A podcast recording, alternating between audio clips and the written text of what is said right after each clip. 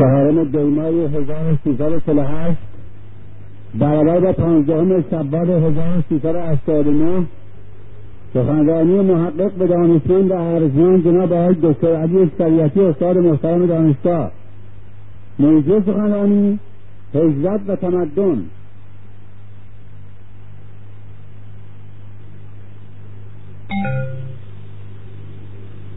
موضوع صحبت امشب و فرداشب من تأثیر عامل هجرت در تکوین تمدن بشری و همچنین عامل هجرت در تکامل تاریخ انسان از آغاز تا کنون است امشب درباره اصل مهاجرت به نام یک عامل اجتماعی در تکوین تاریخ بشری و تمدن و فردا شب درباره مهاجرت به اون معنا که اسلام بدان مینگرد و به اون معانی که در قرآن مطرح هست. بنابراین گرچه ظاهرا این دو بحث مستقل از همه به این معنی که فهم یک بحث منوط به فهمیدن بحث دیگه نیست. ولی هر دو لازم ملزوم همن از نظر معنا. برای اینکه از طرفی می‌خوام ثابت کنم که مهاجرت در تاریخ بشری یک عامل بسیار مثبت و اگر بتوان گفت بزرگترین عامل تحرک بینش روابط اجتماعی و تمدنهای معنوی و, و مادی بشر و موجد فرهنگ های پی در پی نو در تاریخ انسان است. و هم می‌خوام ثابت کنم که مهاجرت در اسلام با همین معنا و با توجه به همین خصوصیت اجتماعی و اثری که در ساختن انسان و تاریخ و تمدن و فرهنگش دارد ترک شده است. چنان که می‌دونیم در سالهای اخیر یعنی شاید در نیم قرن اخیر پس از آشنایی مسلمان ها با علوم جدید و کشفیات اخیر علمی که از غرب می‌رسید بسیاری از روشنفکران و آگاهان به اسلام قرآن و همچنین علوم جدید در صدد برآمدند که بسیاری از آیات قرآن و مفاهیم اسلامی را و مسائلی که در اسلام مطرح است به نام حدیث یا آیه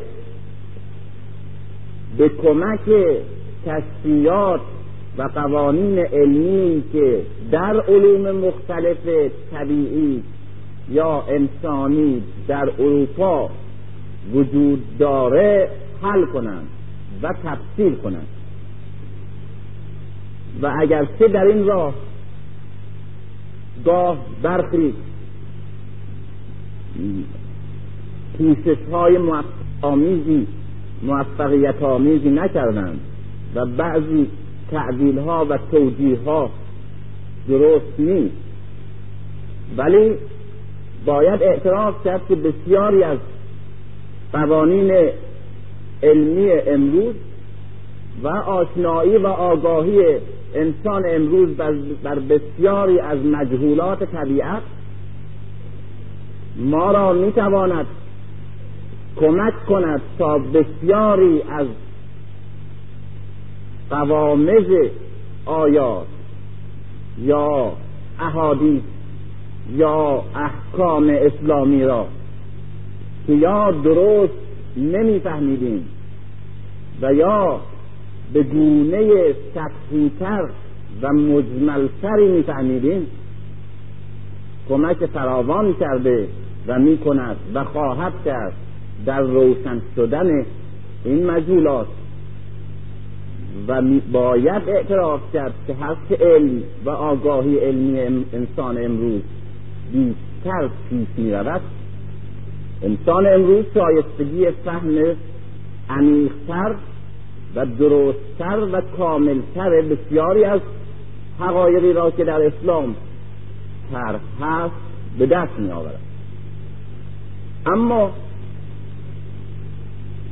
اون که در عین حال که یک کمک بسیار بزرگی به متفکرین ما هست قابل تأسف هم هست این است که معمولا همیشه و شاید تقریبا همیشه اول باید یک قانون علمی یا اجتماعی در یکی از رشته های علوم فیزیک بیولوژی شیمی زمینشناسی نجوم یا علوم انسانی کشف بشه به وسیله دانشمندان که غالبا هم غربی هستند و غیر مسلمان.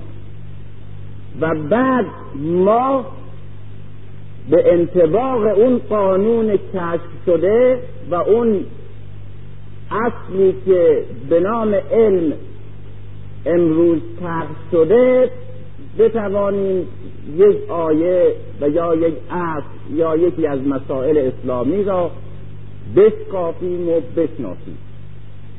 یعنی در اینجور آیات و احادیث فهم علمی درست همیشه موکول به کسب یک قانون علمی از طریق تجربه یا تحقیقات علمی دیگران در مسئله مهاجرت سال پیش که مؤسسه ارشاد دعوت کرده بود از چند برای نوشتن مقاله و تدوین کتاب محمد خاتم پیغمبران و از هجرت تا وفات از زندگی پیغمبر اسلام بر عهده من گذاشته شده بود ناچار چون با هجرت پیغمبر آغاز می‌شد کار من نوشته من در باره هجرت به عنوان یک موضوعی فکر کردم. و خواه نخواه اولین کاری که کردم این بود که به قرآن مراجعه کنم و اونجا هر جا از هجرت مهاجرت یا معانی الفاظ و تعبیراتی که معنی هجرت را می‌دهد اینها را در قرآن مطالعه کنم. تا شاید روشنگری های تازهی و راهنمایی های تازهی معانی تازهی به ذهن من بیاد برای طرح مسئله هجرت. و باید بگم که هجرت در این موقع برای من که برای بسیاری از امثال من عبارت بود از یک حادثه در زندگی پیغمبر اسلام. یعنی مهاجرت یا هجرت یا بحث هجرت که در اسلام مطرح است فقط و فقط عبارت است از حرکت پیغمبر اسلام از مکه به مدینه. و مهاجر هم عبارت است از صفت کسانی که پیغمبر اسلام را در انتقال از مکه به مدینه همراهی کردند و استثناءا به کسانی که پیش از این انتقال پیش از این هجرت به دستور پیغمبر اسلام از مسلمانانی که در مکه به پیغمبر گرویده بودند و در مکه شکنجه می‌دیدند. به حبشه سفر کرده بودند. قلمرو معنی و مفهوم هجرت و مهاجر در اسلام همین بود. یک حادثه در زندگی پیغمبر اسلام و صفتی برای یاران پیغمبر اسلام که به حبشه رفتند یا با او به مدینه آمدند. وقتی که مسئله مهاجرت و هجرت را در قرآن مطالعه می‌کردم می‌دیدم که مسئله هجرت نه به عنوان خبری از حادثه در زندگی پیغمبر اسلام بلکه به عنوان یک اصل کلی و به عنوان یک حکم خطاب به انسان مطرحه. که بیشک یکی از مستاق یکی از مستاق و مستاق های بارز و کامل مهاجرت مسلمانان از مکه به مدینه و هجرت پیغمبر از مکه و به مدینه و از مکه به حبشه. اما مسئله مستاق هم باید توضیح داد که گاه صفاتی در قرآن یا در حدیث درباره مؤمن انسان مسلمان گفته میشه و معمولا معنی میشه که مقصود علی یا مقصود امام است. این درسته مقصود اونه اما نه به عنوان یک رمزی یک رمزی که فقط محدود به یک شخص خاصه و مخاطب و مراد یک فرد خاصه. یک مفهوم یک اصل انسانی کلی به عنوان یک صفت عالی برای انسان یا برای مؤمن آورده شده که یکی از مستاق هاست یکی از کسانی که این صفت کلی در او بیش از همه برجستگی دارد علی یا امام است. نه اینکه هیچ کس دیگه در تاریخ امکان داشتن چنان صفتی یا متخلف شدن به چنان اخلاقی نداره. مقصود یک امام یا یک شخص خاصی هست مقصود این است که او این مفهوم را که مفهوم کلی هست در خودش بیش از همه و روشنتر از همه تحقق بخشیده. مثال اعلای چنین حکمه و چنین صفتی. نه رمزی که مقصود اون است و کنایه است از یک شخص خاص. هجرت چنین حکم کلی خطاب به انسان خطاب به هر کس به یک حقیقتی معتقد است و خطاب مسلما مخاطب راستین مسلمان در همه قرون. در همه ادوار تاریخی و در همه اجتماع. و مهاجر یک درجه از تعالی اخلاقی روحی و روانی انسان است. و هجرت یک عامل بزرگ سازنده تمدن و فرهنگ و اجتماع تازه است. و بزرگترین عامل کوبنده کهنگی و انجماد و سنتهای موهوم منعقد شده و باز کننده روحهای بسته. این هجرت به این معنا. که فردا شب توضیح خواهم داد مفصل. و انواع مختلف هجرت را هم در اسلام خواهم گفت. که یک نوع خاص نیست. یک مسئله در نظر من مسئله کلی عوض شد.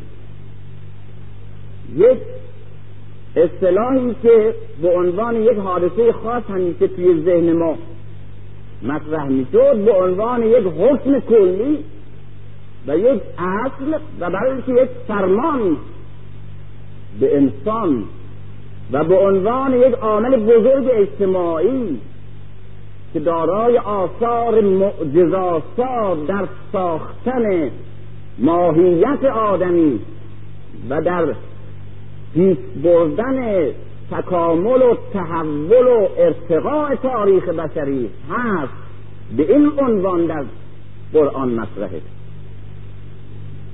وقتی که این معانی را این آثار را و این لحن قرآن از هجرت را و این دامنه وسیع و عمیقی که قرآن به عمل هجرت و به صفت مهاجر میده یافتم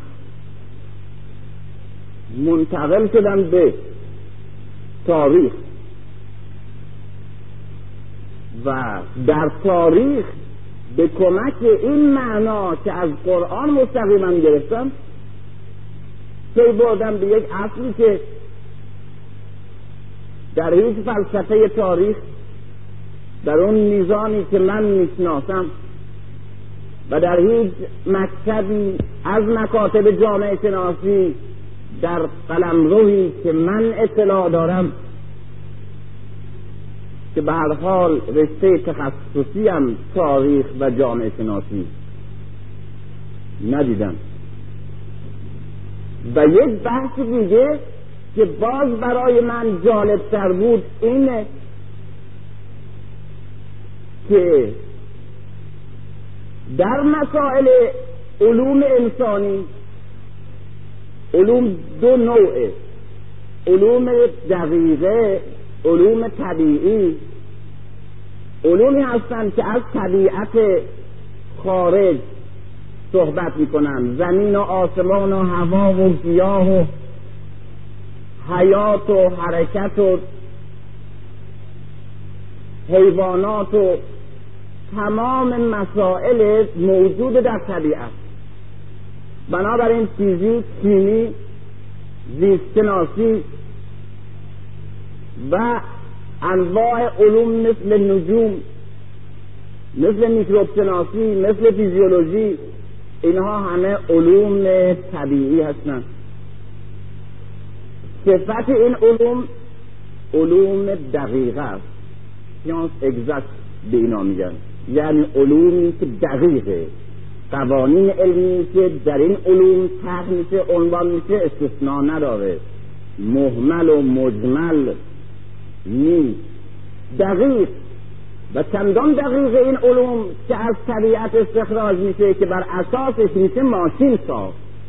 بر اساس این علوم که استنباط می‌کنیم می‌توانیم با محاسبه بر اساس این اصول و این روابط به کره ماه بریم به مریخ بریم.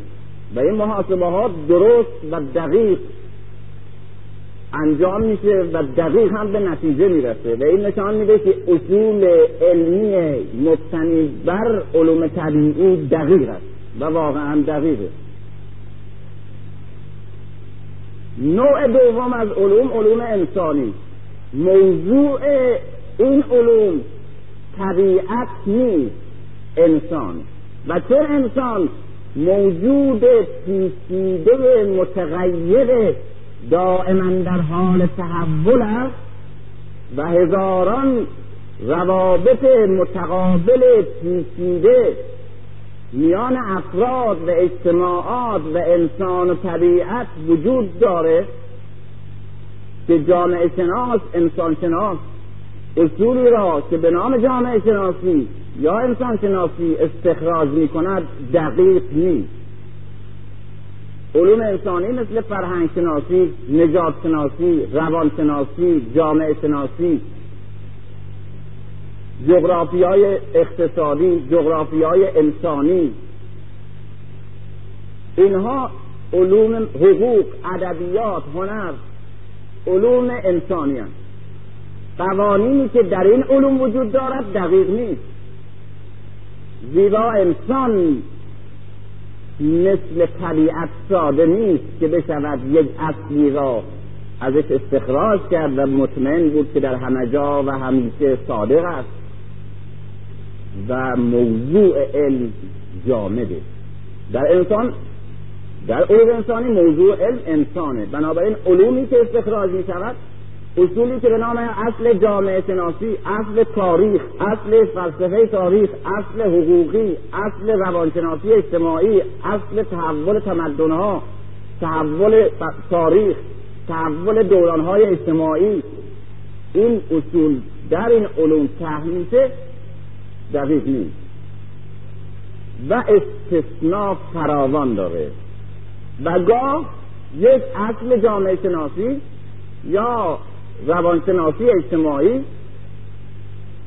موارد یا مصداقهایی که انتباق با این اصل دارد و این اصل تأیید می‌کنه کمتر است از موارد استثنایی. یعنی اون موارد استثنایی در صدها اصل دیگه توجیه میشه. اما چل درصد از اون موارد چل درصد چل و پنج درصد سی درصد از اون مسائل تحت یک قاعده یک اصل قابل توجیهه بنابراین یکی از خصوصیات اصولی که به نام اصولی علمی در علوم انسانی تحمیشه استثنای فراوانی است که داره. در اینجا با کمال تعجب به اصلی در تاریخ بشر با راهنمایی این معنای خاص و تازه‌ای که از قرآن گرفتم به اصلی پی بردم که استثناء نداره و شاید این تنها اصل در تاریخ در تاریخ تمدن ها تاریخ تحولات اجتماعی بشر هست که استثناء پذیر نیست. از نوع اصول علمی که در علوم دقیقه علوم طبیعی عنوان میشه. بنابراین به کمک قرآن برخلاف روال معمول به کمک قرآن یک اصل علمی را در تاریخ تمدنها و تاریخ تحولات اجتماعی و در فلسفه تاریخ من پی بردم. نه اینکه یک اصلی در جامعه شناسی یا فلسفه تاریخ باشه و اون رو من بشناسم و با آگاهی با این اصل و با این دیدی که از علوم اجتماعی گرفتم برگردم قرآن رو باز کنم هجرت رو مطالعه کنم و اون معنی را در این مسئله بجویم و با این هجرت منطبق کنم. نه چنین اصلی به نام مهاجرت که طرح می‌کنم در فلسفه تاریخ و جامعه شناسی طرح نیست. در قرآن به این شکل طرحه و من با برای فهمیدن مستاق این مسئله بود که به تاریخ برگشتم و مهاجرت رو مطالعه کردم. دوم این که به این اصل بسیار شورانگیز برای کسی که در مسائل علوم انسانی کار می‌کنه پی بردم که یک قانون کلی وجود داره. و اون اینه. در تاریخ بشر هیچ تمدنی نیست. از تمدنهای مستقل درخشان مشخصی که تاریخ تمدن امروز آن را به نام یک تمدن می‌شناسد که متعاقب یک مهاجرت نباشد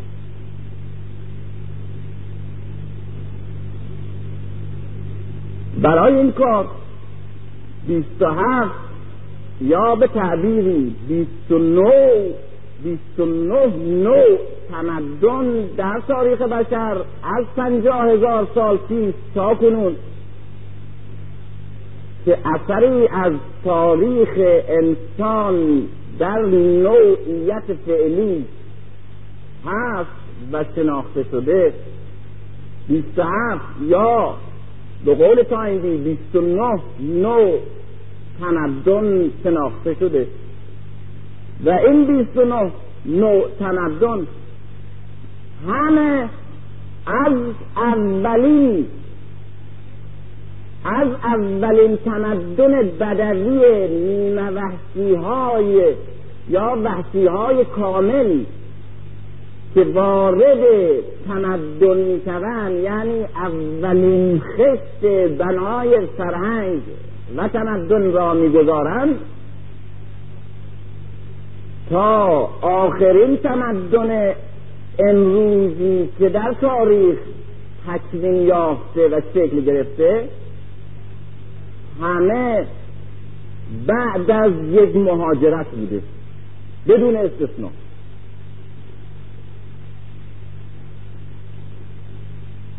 اولین بار در قرب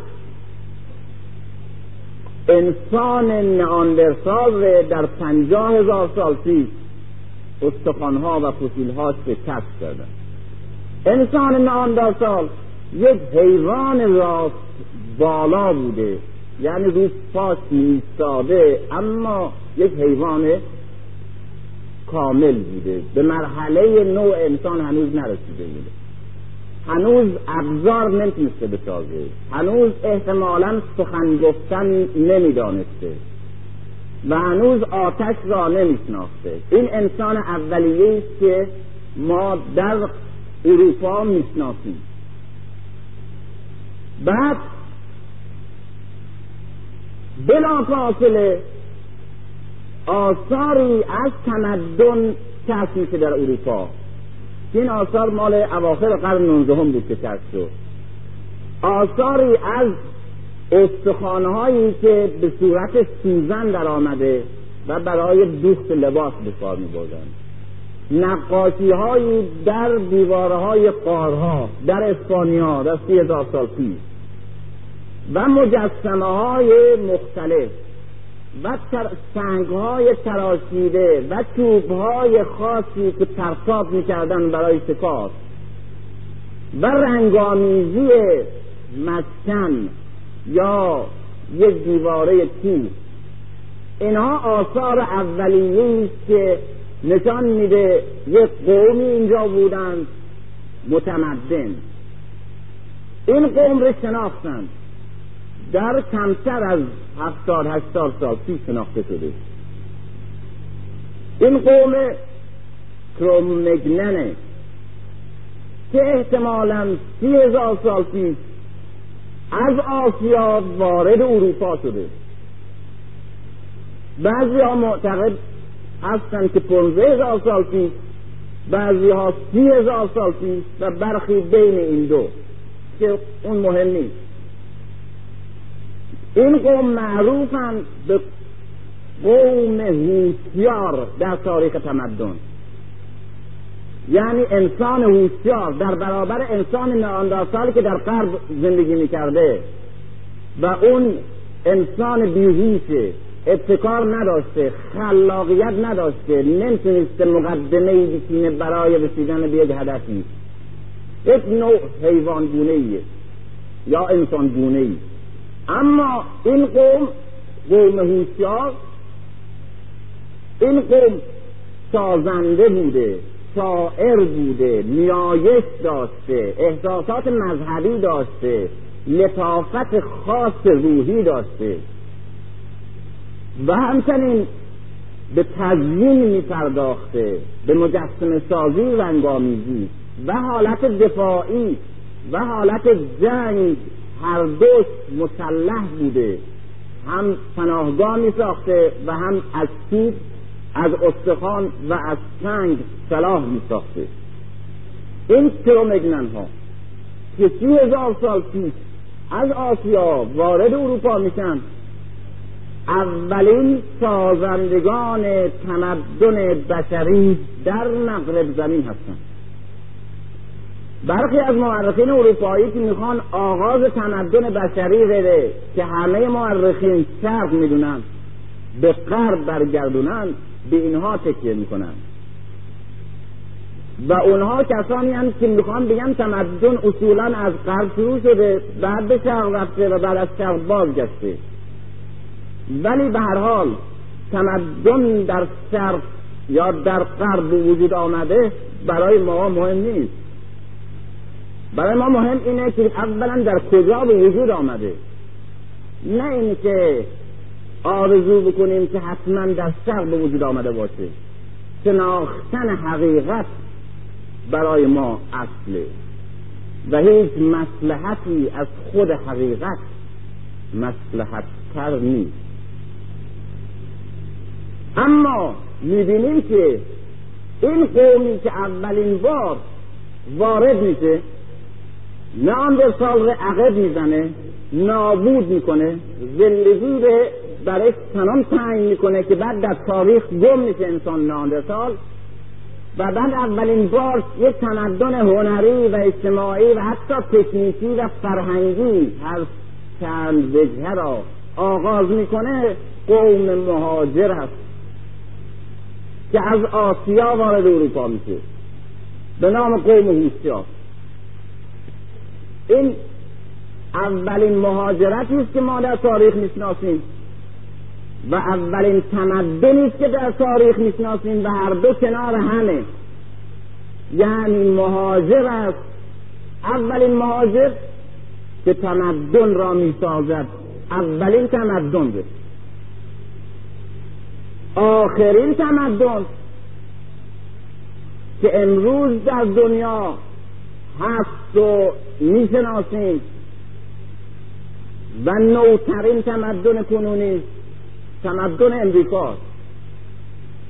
تمدن در امریکا. و این تمدن یک تمدن مهاجرتی.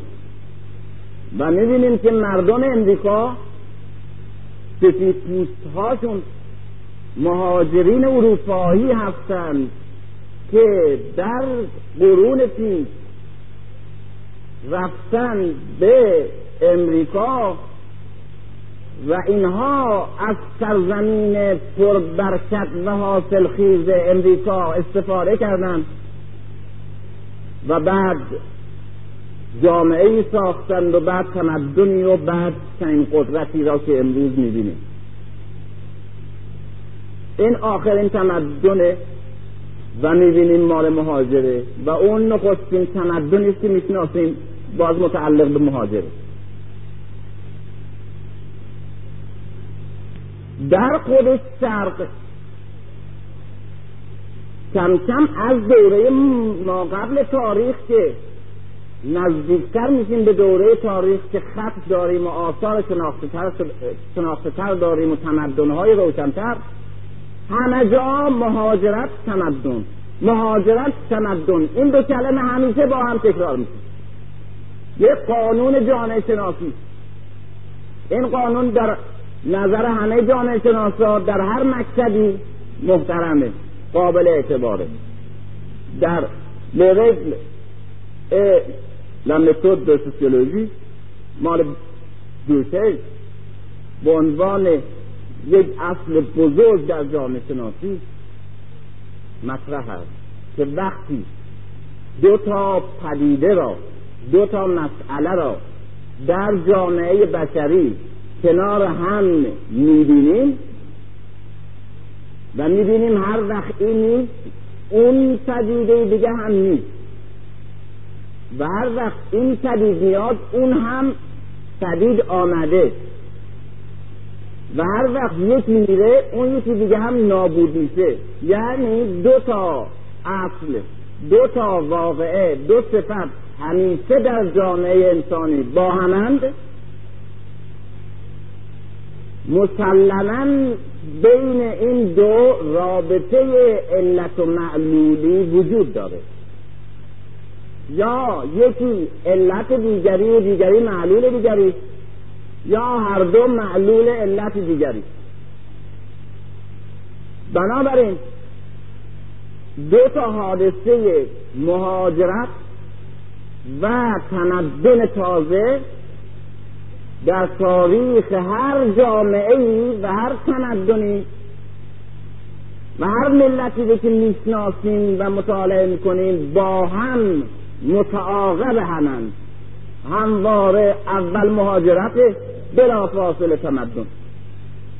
بلا فاصله و این بلا فاصله را در اصطلاح تاریخ تمدن میگن. بزرگترین قوم مهاجر در تاریخ بشر که می‌شناسیم قوم آریایی. در هزار و دویست تا هزار و پونصد سال پیش از میلاد اینها یعنی سه هزار و دویست تا سه هزار و پونصد سال پیش از این این اقوام وحشی فاقد هر گونه تمدنی از قسمت شمال شرقی یا شرق بحر خزر یا نواحی جنوب روسیه که درست روشن نیست. به طرف پایین سرازیر میشن. عوامل این مهاجرت تغییر وضع اقتصادیشونه یا وضع جویه یا کسوت جمعیت و کمبود خوراک و چراگاه به حال دست به مهاجرت می‌زنن. اینها همطور که در سر راهشون میان گروهی به هند و ایران وارد میشن و ملت ایران کنونی دنباله این مهاجرت و به هند ادهی وارد میشن و مردم هند که امروز می‌شناسیم از اخلاف اون مهاجران اولیه آریایی هست. و بعد اینها به یونان میرن و به اروپا میرن. تمدنهای بزرگ تاریخ بشری تمدن هند که بیش از سه هزار سال سابقه درختان معنوی داره. قوم متمدن کهنسال ایران که در دو هزار سال پیش دارای تمدن بسیار درخشانه به نسبت جهان اون روزه و یونان که دارای یک تمدن بسیار عظیمی است که هنوز انوار فکری و هنری بر دنیا و تمدن فرهنگ امروز پرتو انداخته و تمدن اروپا همه تمدنهای نژاد آریا هستند. آریایی هایی که همه مهاجرانی هستند که از یک گوشه حرکت کردند و در سراسر آسیا و اروپا پراکنده شدند. این اقوام مختلف آریایی وحشی هایی بودند که وقتی وارد ایران شدند و وقتی وارد هند شدند بومیان اونجا را قتل عام کردند و کشتار کردند و اصولا در نظر در لحظه این بومی ها مثل دراویدی های هند که بومی های هند بودند پیش از اینکه آریایی ها بیان به هند یعنی مردم هند امروز اصولا کلمه آریایی را به معنای وحشی و ددمنش و خونخوار و بیرحم و قارتگر می‌دانستند. آریایی یعنی دارای این صفات. برای که از این قوم جز جنایت و آدمکشی و وحشیگری ندید و آریایی چنین بود.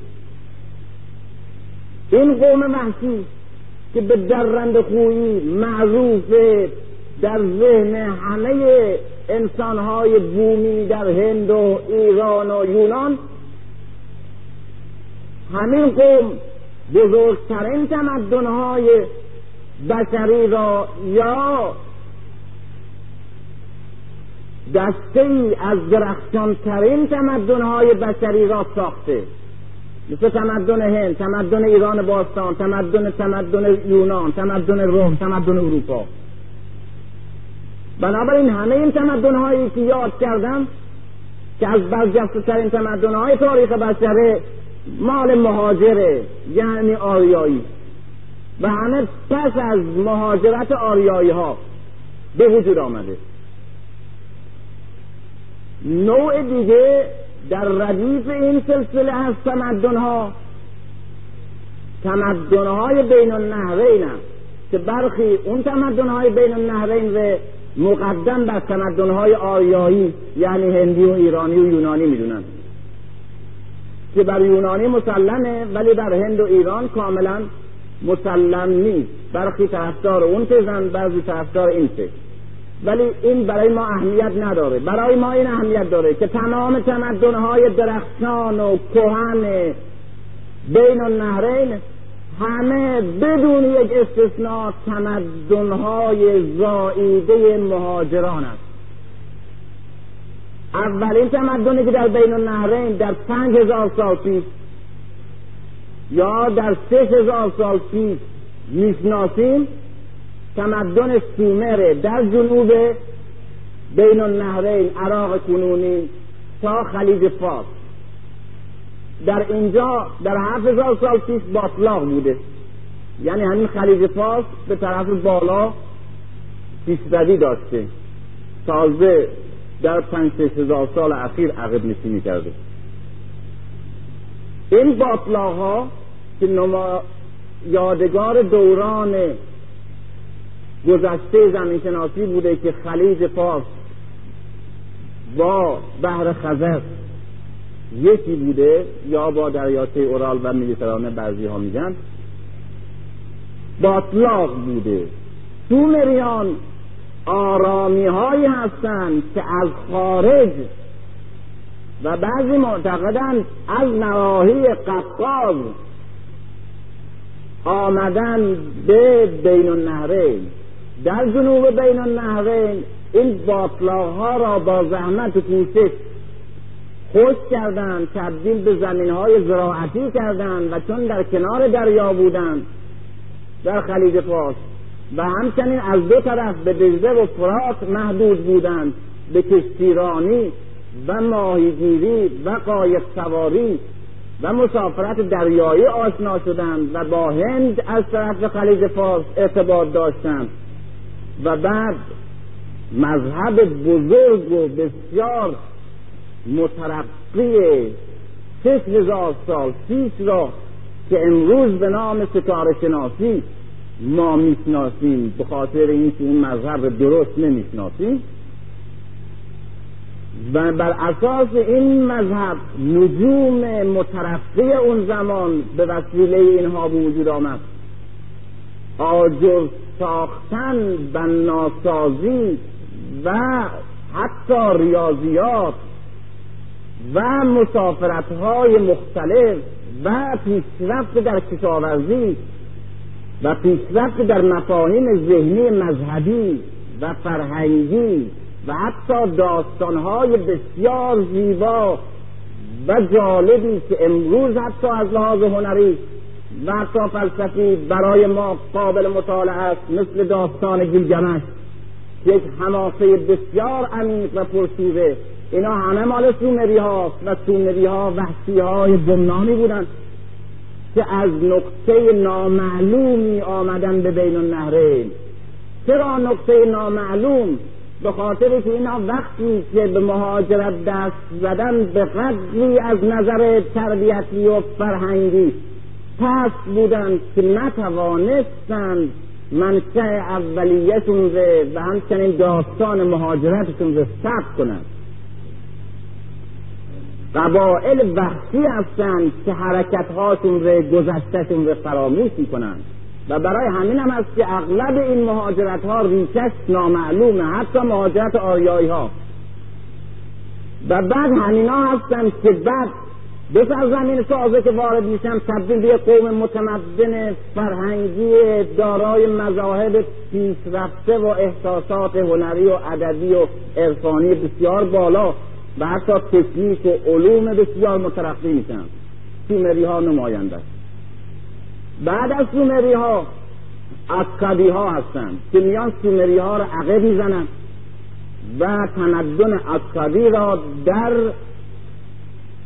وسط بین النهرین مرکز بین النهرین برپا می‌کنند و تمدن سومری را در خودشون حل می‌کنند از بین می‌برند این تمدن اکادی که از تمدن های درخشان باز بین النهرین تمدن اقوام آرامی که از عربستان به اینجا وارد شده. برخی معتقدند که از عربستان آمدنشون کاملا مسلم نیست. برای ما مهم نیست از کجا آمدن. برای ما مهم است که از جای دید بنابراین تمدن درخشان دوم بین النهرین تمدن اکادی که مال مهاجرین عربستانه. یا مهاجرین که از جای دیگه به بین النهرین آمدن. تا می‌رسه به تمدن بابلی که باز تمدن قوم آرامی است و آرامیان از بیرون وارد بین النهرین میشن و مهاجرانند و همین تمدن بابلی است که به نام شهر بابل و برج بابل و همورابی و بختن نصر و امثال اینها در تاریخ مشهوره و قانون همورابی و حقوق همورابی و شهر بابل برای ماها دیگه آشناست و این تمدن عظیم بابلی که به خاطر هم مذهب است هم تمدن حقوقی و سیاسی و هم نجوم و هیئتش در تاریخ علم و مذهب و تمدن معروف تمدن باز مهاجرانه. تا آخر اینها به وسیله دو تمدن دیگه دو جامعه دیگه یکی آشوری ها که از آسیای صغیر به طرف شمال بین النهرین حمله می‌برند که باز مهاجرینند. و به وسیله حقامنشیان که تورس کبیر مؤسس این سلسله هست و پادشاهی حقامنشی هست و فاتح بابل تمدن بابلی عظمتش از بین میره. بنابراین تمدنهای هفت هزار سال پیش تا هزار سال پیش از میلاد مسیح تمدنهای بین النهرین که برخی معتقدند مادر تمدنهای بشری همه بی استثناء تمدن هجرت ساخته شده اقوامی که دست به هجرت زدند همین تمدن بین النهرین است که وارد جزیره کرت میشه. با خدایان دستگاه فرشتگان و رب الانواع و افسانه های کهن تاریخی و هنر و شعر و حتی متون دعاهاست و علوم نجوم و ریاضیات است. وارد جزیره کرت در جزیره کرت یک پایگاه واسطه است بین بین النهرین و یونان. که مهاجرت از بین النهرین و این تمدن های هجرتی از بین النهرین میره به جزیره کرت و از اونجا وارد یونان میشه. بنابراین یونانی ها هم خود قوم مهاجرین و دست به هجرت زدن چون آریایی هستند و هم تمدن مهاجرین بین النهرین را گرفتند. و بعد این تمدن عظیم یونان و اون همه فلاسفه و اون همه پیشرفت های بزرگ در هنر و در دموکراسی و در حقوق و در ادبیات و در همه رشته های گوناگون تمدن مادی و معنوی به وجود آوردن که تمدن یونان باستان اصل طلایی تاریخ بشر غربی. تمدن روم تمدن مهاجرانه هیچ کدام بومی نیستن. تمام اقوام امروز اروپا سلت ها هستند گل ها هستند آنگل ها هستند ساکسون ها هستند جرمن ها هستند نورماندی ها هستند همه اینها اقوام مهاجرند که وارد اروپا شدند بدون استثناء و همینا هستند فرانک ها هستند گل ها که فرانسه ساختند آنگل ها هستند و ساکسون ها مهاجران که رفتن به انگلستان و انگلستان ساختند و ژرمن ها هستند که آلمان را ساختند و اتریش یک مقدارش همه تمدن های امروز غربی متعلق به این اقوام مهاجری هست که وارد اروپا شد. در یک سلسله دیگه از تمدن ها تمدن فلسطین سرزمین فلسطین. سرزمینی است که اول قومی به نام فلسطین یا فلسطین وارد میشه. و اونجا قوم بومی را میراند از اونجا. و تمدن فلسطینی را می‌سازد این قوم مهاجر. و بعد قوم مهاجر دیگه که یهودی ها باشند وارد سرزمین فلسطین میشند و سالهای متمادی بین فلسطینی و یهودی اسرائیلی جنگ تا اینکه یهود بر اونجا مستقر میشه و بعد فرهنگ و تمدن و مذهب درخشان خودش رو بر دنیا بر تاریخ عرضه می‌کنه. تاریخ قوم سامی سرشار است از مهاجرت. سرشار از مهاجرت. و این یکی از چند کهنترین تمدنها و فرهنگهای تاریخ بشره. و به عقیده بسیاری از مورخین کهنترین بی تردید قدیمیترین فرهنگ و تمدن معنوی در تاریخ بشر. قوم آرامی قوم سامی که بعد منتهد میشه به عبری و به عربی. مهاجرت های پیاپته این قوم در بین النهرین و مصر بین بین النهرین و مصر و شمال عربستان در زندگی حضرت ابراهیم کاملا مشخص است. زندگی حضرت ابراهیم که یک مهاجر بزرگ در تاریخ و شاید بزرگترین مهاجر تاریخ بشره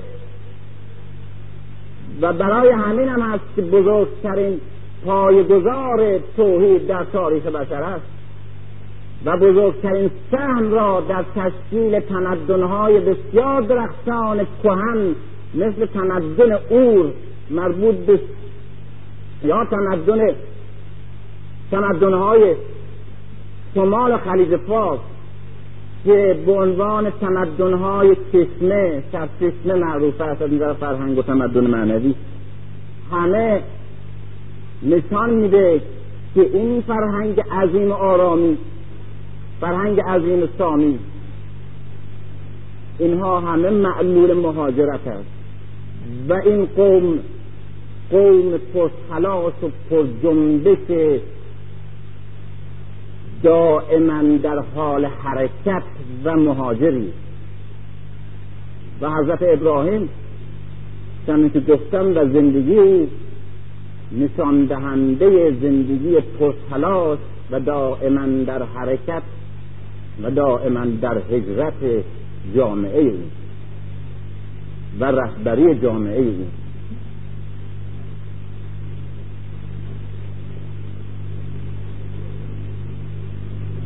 تمدن اروپای کنونی دارای خصوصیتی است که برای کسی که این مسئله رو تحقیق می‌کنه بینهایت تیرانگیزه عامل اساسی تمدن تمدن غرب. هر کس هر طرز تفکری داشته باشه بیشک نمی‌تونه انکار کنه که جنگ های صلیبی عامل اول و اکتشافات جغرافیایی و همچنین جهانگردی نهضت اکتشافات جغرافیایی و نهضت جهانگردی در قرن چهارده و پونزده در اروپا عامل اساسی تغییر طرز تفکر یا تکان خوردن دیوارهای راسد و منجمد جامعه غربی بوده. بنابراین هر چه بگیریم علت تحولات اجتماعی ره شک نباید داشته باشیم که تا جامعه تغییر نکنه تکان نخوره بنیادش و روابط اجتماعی عوض نشه طرز تفکر مردم تغییر نکنه. این جامعه و این مردم شایستگی سازندگی جامعه نو فرهنگ نو تمدن نور ندارن. و همه معتقدند که عامل اساسی این یکی جنگ های صلیبی در اثر تماس با مسلمان ها که اون موقع تمدن بسیار درخشان جهانی داشتن و تنها جای متمدن جهان به معنای واقعی کلمه بود. جنگ های صلیبی دوم نهضت و اکتشافات جغرافیایی در قرن چهارده و پونزده در قرن چهارده و پونزده یک مرتبه یک جهش عمومی از طرف جهانگردان جغرافیدانان و حتی ماجراجویان و اقتصاددانان و سیاستمداران هم به وجود آمد در اروپا که شرق غرب عالم را بگردند و راه های تازه را بجویند و سرزمین های تازه را کسب کنند. این رش میگن نهضت جهانگردی یا اکتشافات جغرافیایی در قرن چهارده و پونزده. و این حوالی این قرون را دوره اکتشافات جغرافیایی دوره جهانگردی و به تعبیر ما دوره مهاجرت مینامند. اما جنگ های صلیبی هم خودش یک عامل هجرتی عامل مهاجرتی مسلما بسیار اتفاق افتاده که یک قوم وحشی سالهای بسیار با یک جامعه متمدن بسیار بزرگ در حال جنگ بوده اما تمدن را از اون نگرفته. اقوام عرب همواره در دوره ساسانیان و پیش از ساسانیان اسکانیان همیشه میتاختن به سرزمین های متمدن و جامعه متمدن ایرانی. به هیچ وقت از ایران تمدن نگرفتن. تا اسلام آمد و مغز و عوض کرد و بعد متمدن شدن. بنابراین در اثر, در اثر جنگ تنها یا تصادم یا تماس تمدن رسوخ نمی‌کنه. باید سرزمین مساعد گیرندگی و سازندگی بشه. جنگ های صلیبی که عبارت است از جنگ مسیحی ها با مسلمان ها که اون موقع مسیحی ها در دوره انحطاط و عقب مندگی بودند و جامعه اسلامی در نهایت شکوفه های تمدن و هنر و اندیشه و فکر بود. جنگ های صلیبی در حدود دو قرن طول کشیده. اما این جنگ های صلیبی یه خصوصیت ویژه‌ای داره که کمتر بهش توجه میشه و به خاطر همون خصوصیت ویژهش هست که عامل انتقال و حامل تمدن عظیم شرق اسلامی به غرب مسیحی. با اون صفت مهاجرتی بودن جنگ های صلیبی.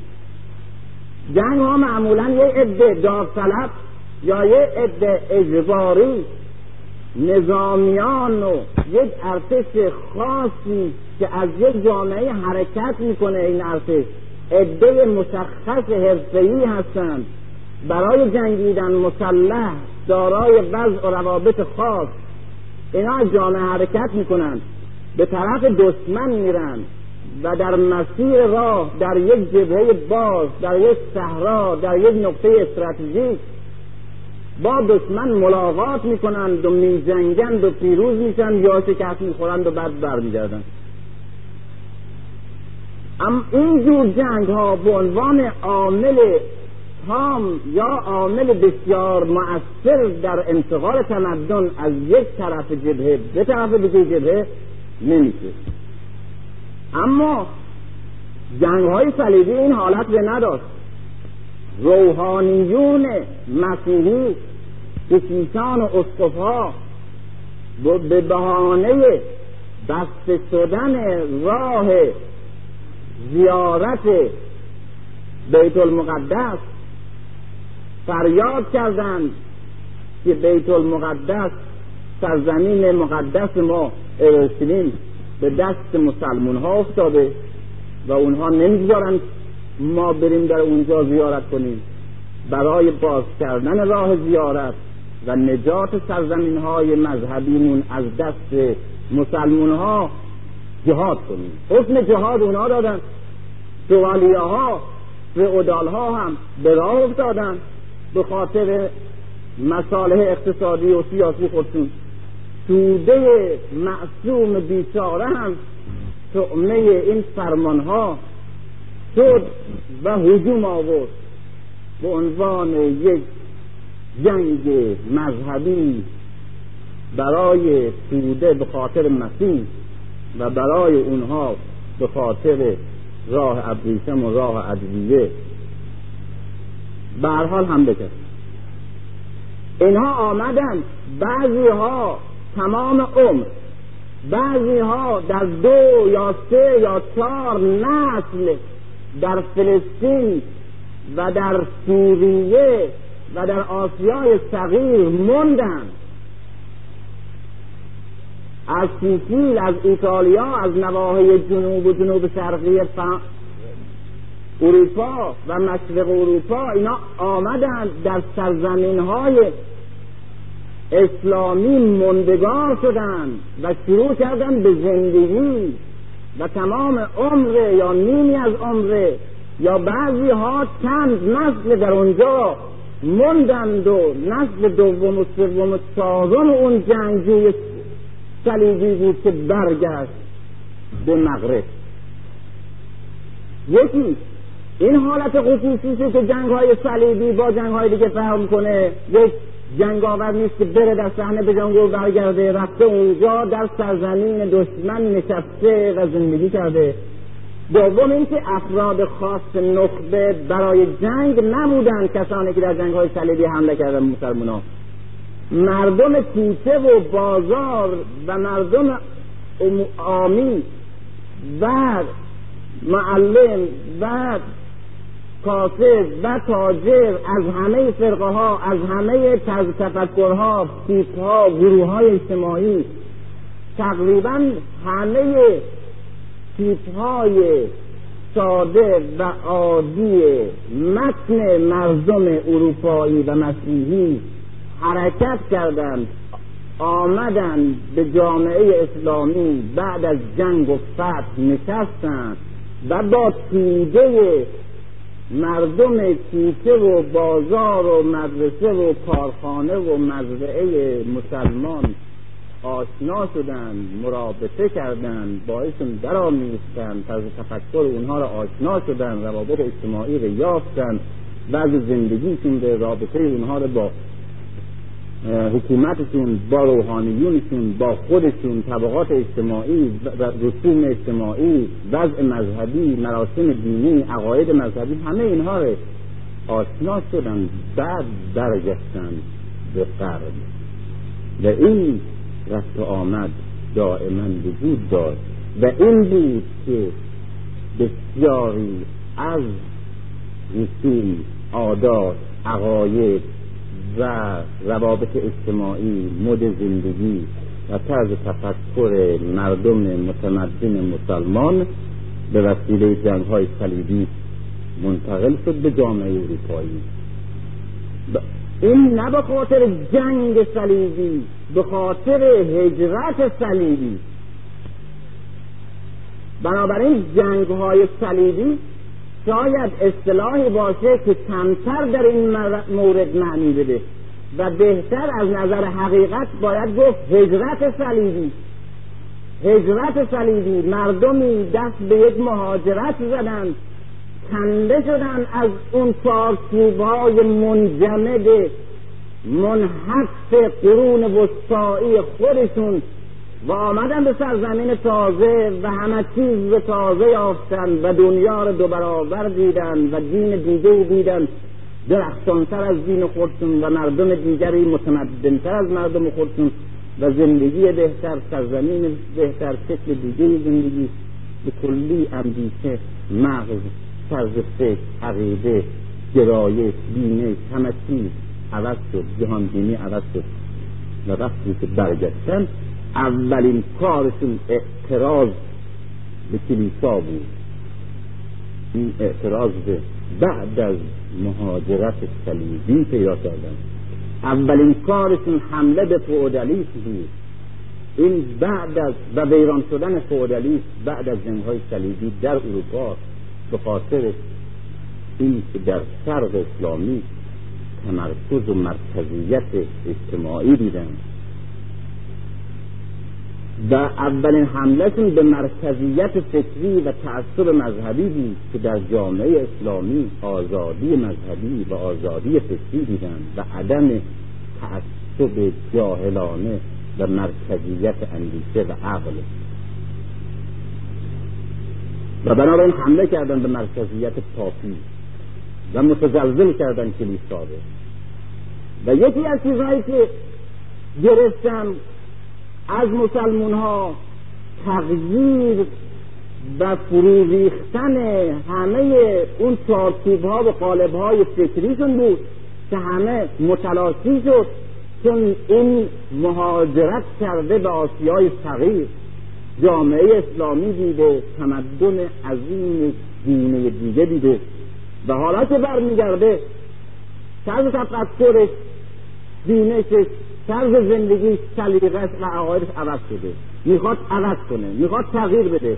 به مقدسترین چیزهایی که لایتغیر می‌دید حمله می‌بره. به کلیسایی که جای خدا میافت حمله می‌بره. به پاپی که او را نماینده و فرستاده مسیح می‌دید حمله می‌بره. و همه مراسم پوسیده و منحط اجتماعی که قبلا به عنوان روابط لایزال و غیر قابل تغییر نگاه می‌کرد حمله می‌بره به هم میریزه. و این آدمه که می‌تونه جامعه متمدن بسازه قرون وسطا فرو بریزه و فرو ریزه و بینش تازه پیدا کرد و دنیا رو گسترده دید. دنیای قرون وسطا در اروپا از طرف مشرق دسته بود در ونیز و جنوا دو بندر ایتالیا. از طرف مغرب و شمال لیسبون بود پایتخت پرتغال که از او بر می‌گفتن به ظلمات میپیوندد و دریای ظلمات. از این بر می‌گفتن به سرزمین افسانه یعنی شرق میپیونده که هیچ چیزی آدم های دیگه وضع دیگه بسنن نمیشه رفت دیگه. یه چیزی مبهم. و بعد از جنگ های صلیبی بود که نه از هر دو طرف دیواره اروپا فرو ریخت. دنیا در نظرشون چند برابر شد. و اتفاقا که چند سال پیش یک تحقیق کردم. در کتاب نزهت المستاق فی خرق الافاق در اونجا کاملا به روشنایی و سراحت میگه که در قرن دوازدهم دوازده تن از مسلمانان شمال افریقا از لیسبون پایتخت پرتغال که در دست تمدن مغرب مسلمان اون موقع بوده اینها حرکت می‌کنن و به سواحل هند شرقی یعنی امریکا اونجا قبل از کریستوف کلمب وارد میشن و خاطراتی اینا نقل می‌کنن از همه جهت شبیه خاطراتی است که کریستوف کلمب و آمریکوسکی در سفرهای خودشون نقل می‌کردن حتی از جزیره قناری که همون جزیره کاناری امروزه به همین نام یاد می‌کنن که ما رفتیم در اون جزیره. درست بودیم بزی کوهی و بز وحشی رو کار کردیم. به چه زحمت پوست کردیم و تهیه کردیم و غذا ساختیم و خوردیم. حلق بود. زهراجین بود. و بعد سفارش می‌کنه که نخوریم. این همین حکایت به کریستوف کلون میگه که در سفر خودش به همین جزیره کانالی کاناری وارد میشه و درست همین مسئله ره که گوشت گوسفندان اونجا خوردنی نیست و مطرح می‌کنه. و بعد نمونه های فراوان کریستوف کلم بعد اینکه به سواحل شرقی امریکا می‌رسه میگه که در آثار هنری سرخپوستان سواحل هندی یعنی سواحل شرقی امریکا در آثار هنریشون چیزهایی که میبافن برای لباس و پلاس امثال اینها آثار هنر دستبافت بربرهای مسلمان شمال افریقا را دیدن. و حتی کلمات و اصطلاحات فنی را در زبان سرخپوستان یافتند که درست کلمات و اصطلاحات فنی بربرها و یا عربهای شمال افریقا و این نشان میده که قبل از کریستوف کلم مسلمان ها از طرف مغرب و از طرف شمال اون دیواره غرب شکافته بودند. اما افسوس که تمدن متوقف شد و دنباله این کار گرفته نشد و همه کوشش ها بی نتیجه ماند. بلا فاصله بعد از جنگ های صلیبی در تاریخ اروپا می‌خوانیم یک مسئله بسیار جالبه. و اون که بعد از جنگ های صلیبی نهضت اکتشافات جغرافیایی و جهانگردی شروع میشه در اروپا. امریکا تحصیل در همین دوره. افریقا به وسیله هیئتهای جهانگردان پیاپی میشه. تمام نقاط آسیا تا چین آسیای دور آسیای مرکزی ایران هند همه افریقا همه زیر پای جهانگردان و هیئتهای مسافر و مهاجر اروپایی همه روشن میشه کشف و اروپا در دوره قرن چهاردهم و پنجدهم یعنی دوره جهانگردی و اندکی بعد از این دوره تمام افکار مردم اروپای غربی و مرکزی و اروپای شرقی که همیشه قبلا که دور هم میشستن راجع به مسائل جن و پری و داستانهای گذشتگان و اوراد و امثال اینها صحبت می‌کردن به این چیزها مشغول بودن این تاریخی که خود اونها مینگارن این متن اونها می‌کنن در قرن چهارده و پونزده برعکس این ادبیات مذهبی این شکلی تبدیل میشه به ادبیات خاص جهانگردی و جغرافیایی. ادبیات خاص جهانگردی جغرافیایی عبارت است از داستانها قصه ها شعرها و حکایاتی که جهانگردانی که می‌رفتن افریقا و شرق دور و شرق میانه و خاور نزدیک و امریکا و برمیگشتند و حکایات خودشون رو نقل می‌کردند و داستانها و مردم اروپا همواره سرگرمی و تفنن فکریشون عبارت از نقل حکایات و داستانها مربوط به ملتهای دیگه مذهبهای دیگه جامعه های دیگه تمدنهای دیگه بود. و این است که دو عامل. یکی عامل اکتشافات جغرافیایی یکی عامل جنگ های صلیبی. که عامل جنگ های صلیبی هم مثل عامل اولی هر دو عامل مهاجرتی یعنی هر دو مهاجرت است به عنوان بزرگترین علت برای تغییر طرز تفکر و هم ریختن روابط کهنه و باز شدن جنود فکری قرون وسطایی اروپا به این عنوان شناخته شده.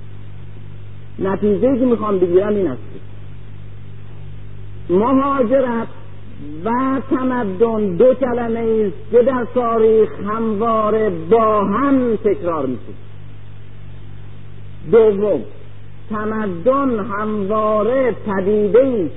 تمدن به معنای ام مذهب بزرگ تازه فرهنگ تازه ای از نویسندگان و شعرا و نوابق تازه فلاسفه تازه یک مذهب و یک رسالت بزرگ تازه یک تسلیات تازه جامعه بزرگ رشد و ترقی زندگی مادی همه اینها مجموعا در تحت نام تمدن میگن. معنویت و مادیت هر دو. دوم این که تمدن تمدن تازه همواره پدیده است که بلافاصله بعد از مهاجرت در یک قومی میشه به وجود میاد. سوم این که اولین تمدن تمدن تومگنن ها در غرب به وسیله مهاجران آسیایی ایجاد شده. تمام تمدن های بیست و هفت گانه و بیست و نه گانه بشری که تا کنون شناخته شده همه متعاقد یک مهاجرت هست. به هیچ تمدنی که در پشتش هجرت و نداشته باشه نیست.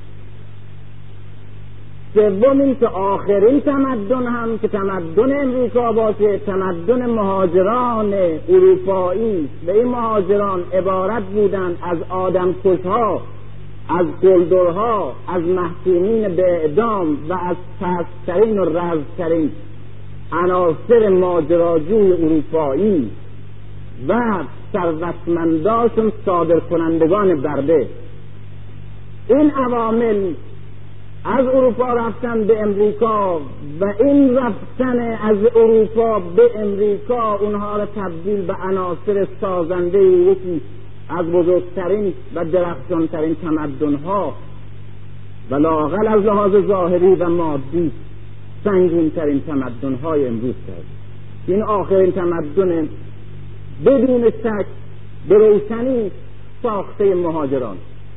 و همین ماجراجویان اگر دست به چنین مهاجرتی به طرف امریکا نمی‌زدن در اروپا تبدیل به عناصر موزی مزر منحط خراب کننده تمدن می شدن همینها که بعد تبدیل به عناصر مثبت سازنده تمدن شدن. اصل دیگه این که نژاد باهوش و بیهوش معنا نداره. که این نژاد چون باهوشه متمدن تمدن ساز بوده. اگر نژاد آریایی چون باهوش بوده تمدن ساز بوده. یا تمد... یا نژاد سامی چون مستعد بوده و باهوش بوده تمدن ساز بوده. چرا در سرزمین خودش کوچکترین اثری از تمدن نداره. نه آریایی نه سامی نه آرامی نه عرب نه یهود نه هیچ قوم دیگه.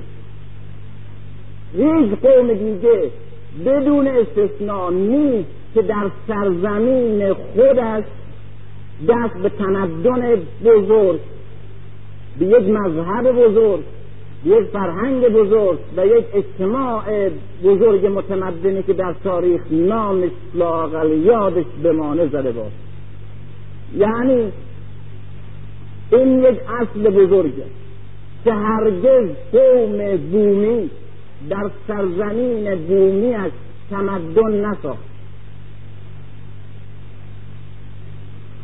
اگر بگیم که نه درسته اما این قوم در سرزمین خودش چون وسیله تمدن زندگی بهتر نداشته سرزمینش از لحاظ جغرافیایی آباد نبوده نتونست متمدن بشه تمدن بسازه.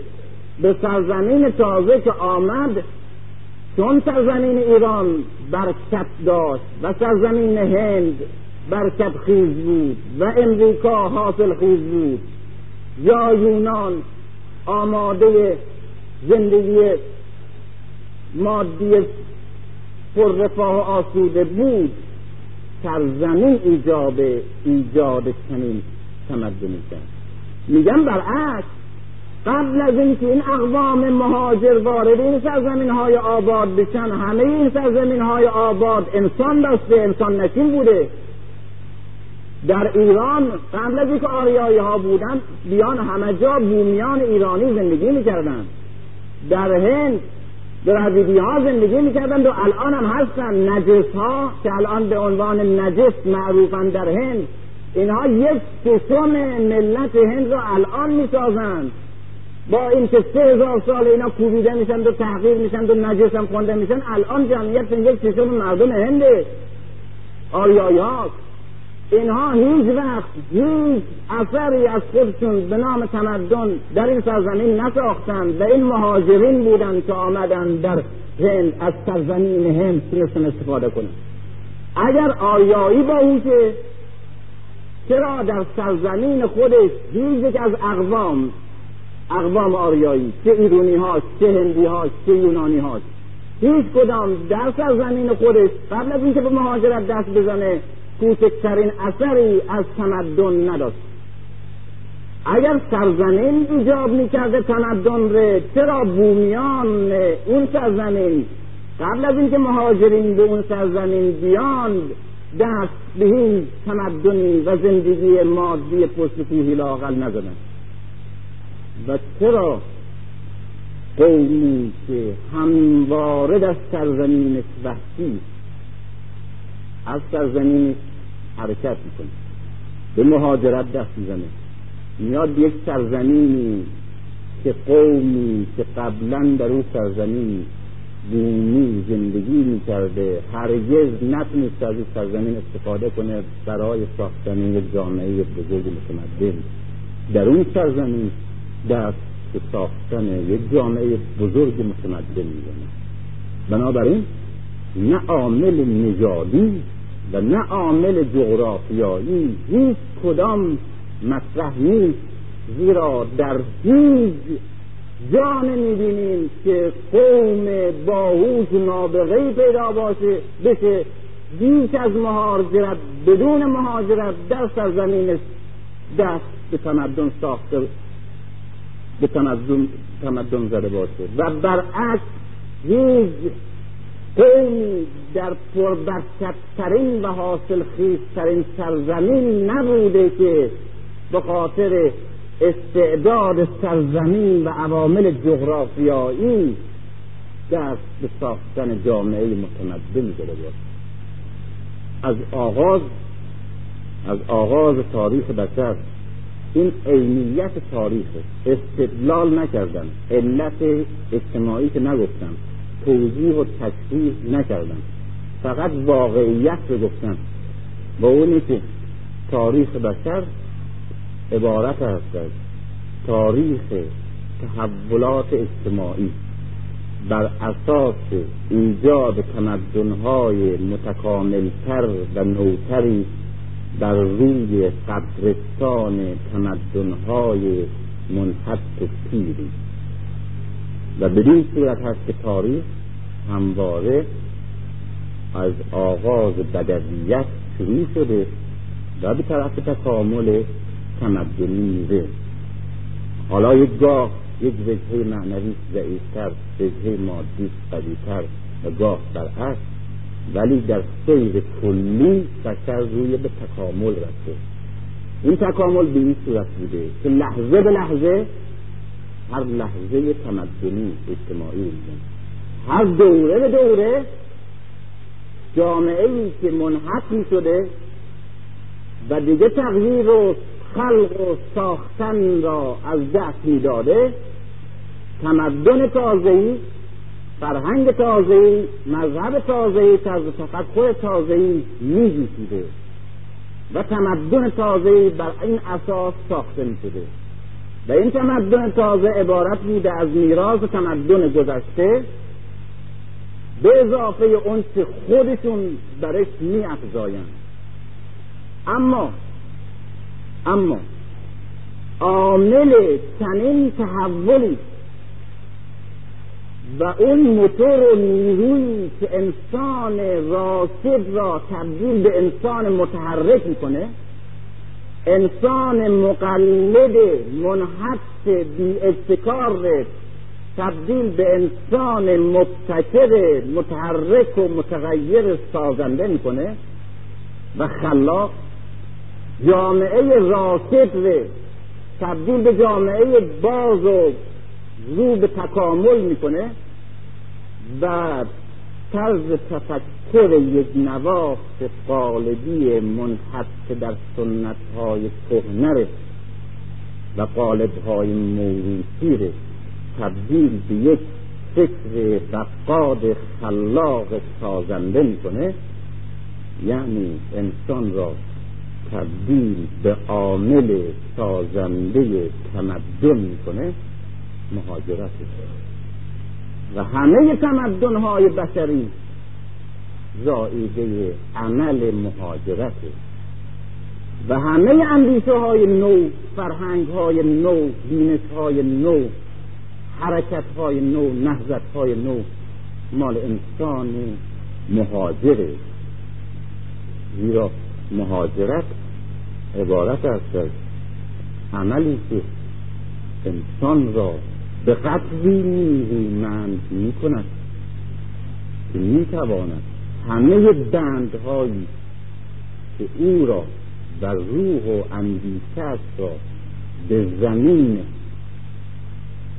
بسته پاره کنه مهاجرت آزاد کننده انسان و سازنده انسان به گونه ای که بتواند سازنده تمدن بود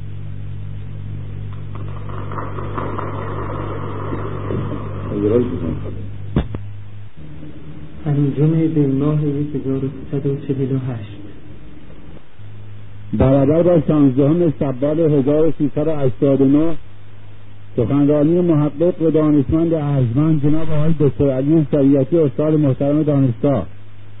موضوع سخنرانی هجرت و تمدن. دیشب عرض کردم که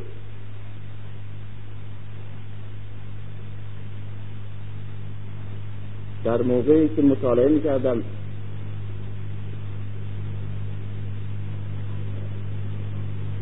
سیره پیغمبر اسلام را برای نوشتن مقاله در این کتاب اولین نشریه مؤسسه ارشاد از هجرت تا وفات برخوردن به یک مسئله تازه. با اون اینکه هجرت برخلاف اون که در اذهان معمولا مطرح هست عبارت نیست از تنها واقعی در زندگی پیغمبر اسلام یعنی وقتی که صحبت از هجرت در قرآن و در اسلام می شود مقصود تنها خبر از حادثه هجرت پیغمبر اسلام از مکه به مدینه نیست بلکه هجرت چنان که از متن آیات مربوط به هجرت برمیاد یک اصل کلی اسلامی در ردیف ایمان و در ردیف جهاد و مخاطب همه انسانهایی هستند که به حقیقت پی بردند و به ایمان رسیدند و رسالت اصلاح جامعهشان را و یا رهایی خودشان را در خود احساس می‌کنند. یکی از وظایف انسان انسانی که مسلمان هست مهاجرت است. در شرایط خاصی که آن را ایجاب می کند بنابراین مهاجرت پیغمبر اسلام و یارانش از مکه به مدینه یکی از مصداقهای اصل مهاجرت در مکتب اعتقادی اسلام است. و مهاجرت یک حکم کلی اعتقادی و یک رسالت اجتماعی برای انسانهایی که مسئولیت اجتماعی و یا مسئولیت فردی انسانی را در خود احساس می کنند و بر اساس یک مکتب اعتقادی حق این مسئولیت را باید انجام بدهند. و گفتم که بر اساس این معنایی که به ذهنم آمد از مطالعه قلمرو وسیع هجرت در قرآن و همچنین ستایش های عظیم و بیان آثار غیرعادی هجرت اونچنان که در قرآن مطرح است و عظمتی که صفت مهاجر در دینش اسلامی دارد من متوجه تاریخ شدم که ببینم در تاریخ انسان مهاجرت که نقصی را دارد. و چنان که دیشب گفتم پی بردم به این اصل که مهاجرت موتور تحرک تاریخ انسان است. مهاجرت عامل نابود کردن سنت های منجمد جامعه های منحط و روح های بستر و مهاجرت عامل خلاقیت روحی و سازندگی انسانی و تحرک اجتماعی در تاریخ بشر است. و مهاجرت انسان راکد را تبدیل به انسان متحرک به انسان ناشایست در بند محیط را تبدیل به انسان سازنده محیط می کند و به حال مهاجرت همواره با تمدن در تاریخ تکرار می شود به این صورت که در سرگذشت همه اقوام بشری چنین آمده که اول قوم وحشی دست به مهاجرت می‌زده و پس از مهاجرت تمدن تازه جامعه مقتدر فرهنگ نو و مکتب و مذهب و نهضت فکری هنری ادبی و فلسفی نو بنیاد می کرده است بنابراین در یک عبارت مهاجرت عاملی که اقوام و فرهنگساز می کرده و نشانه هاش این که بیست هفت تا بیست نه نوع تمدنی را که در تاریخ انسان از پنجاه هزار سال پیش تا کنون یعنی تمدن امریکا می‌شناسیم همه این تمدن ها متعلق به قوم مهاجر و نژاد مهاجر است. و اولین تمدن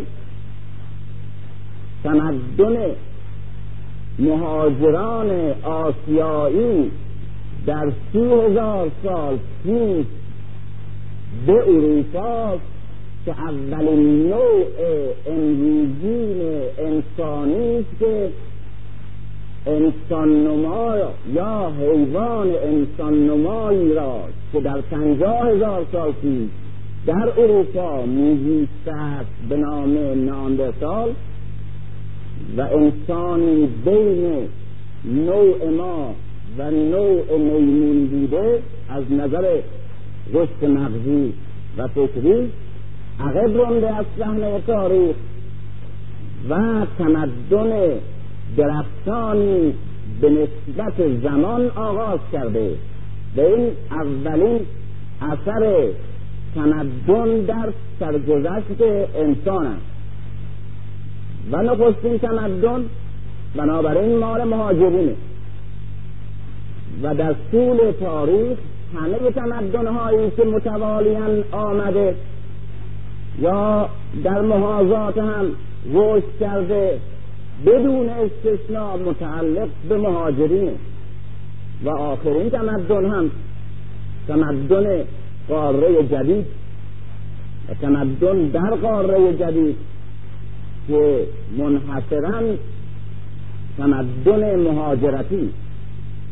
بنابراین مهاجرت انسان راکت را تبدیل به انسان متحرک انسان در بند محیط اجتماعی و سنتی و طبیعی را تبدیل به انسان آزادی که سازنده محیط تغییر دهنده شرایط زندگی و مسلط بر طبیعت و به یک عبارت سازنده تمدن می کند و مهاجرت عامل حرکت در طول تاریخ بشر. امشب می‌خوام به دو مسئله بپردازم که به عنوان نتیجه گیری بحث شب پیشی که طرح کردم. اول اینکه چرا دیشب فقط از قول تاریخ نقل کردم؟ یعنی عینیت مسئله را در سرگذشت انسان بحث کردم. که چنین هست. یعنی واقعا مهاجرت همواره با تمدن تو است و واقعا همه تمدن ها ساخته هجرت است.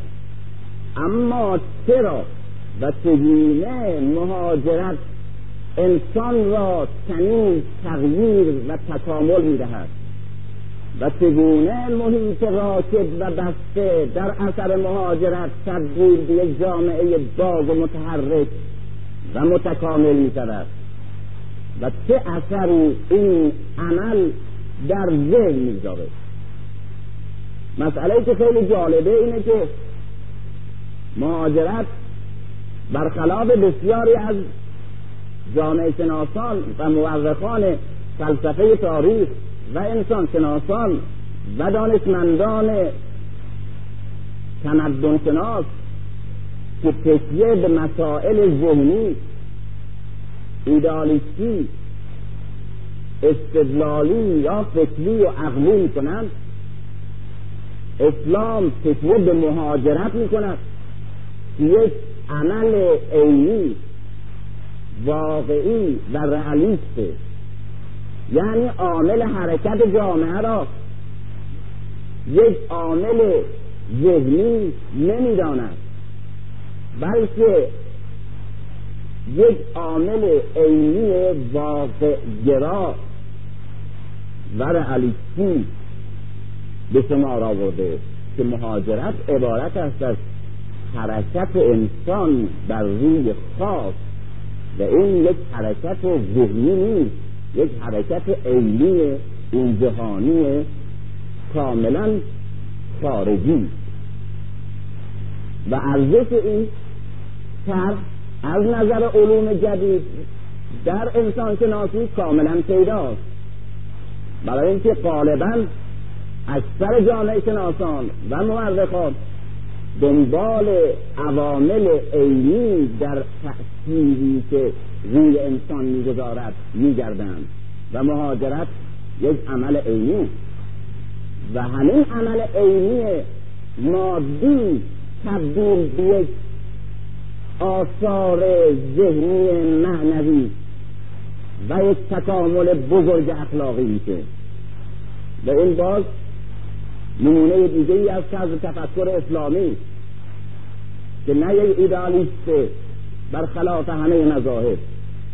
و نه یک ماتریالیست مطلقه برخلاف فلاسفه ای که از زمان یونان و حتی پیش از یونان در هند بودند تا قرن نوزدهم و قرن بیستم. بلکه مشتری با زیربنای عینی این جهانی و روی بنای معنوی اخلاقی. یعنی مکتبی که آخرت زیر بنای زندگی این جهانی نیست. دنیا زندگی این جهانی عینیت واقعیت زندگی واقعی بشر و همین بشر عینی و روابط عینی اجتماعی بشر مبنای زندگی. یعنی زندگی دنیا مبنا و مقدم و اصل و آخرت انعکاسی از عمل انسان در زندگی این دنیاست. و به حال دنیا مزرعه آخرت است. و یک معنویتی که اسلام میکوشد تا به اون معنویت و ایدئال و مافوق طبیعی و مافوق مادی. انسان از طریق سالم مادیت بگذرد. از طریق فقر جهل ضعف اجتماع و ضعف زندگی و ضعف بدن راه به معنویت اسلامی نیست. رسیدن به معنویت اسلامی به ایدالیسم اسلامی و به ماوراء طبیعه اسلامی و به سعادت انسانی که اسلام می‌خواهد از راه رشد زندگی مادی اجتماعی میسر است. زیرا اونجا که جهل هست اونجا که فقر هست جهل هم هست. در فرد صحبت نیست در جامعه صحبت و اونجا که ضعف هست زبونی اخلاقی هم هست. بنابراین راه به طرف کمال معنوی در اسلام از طریق کمال مادی فقط و فقط میسر است و از طریق دیگه بیراه و تخیلاتی به نام معنویت.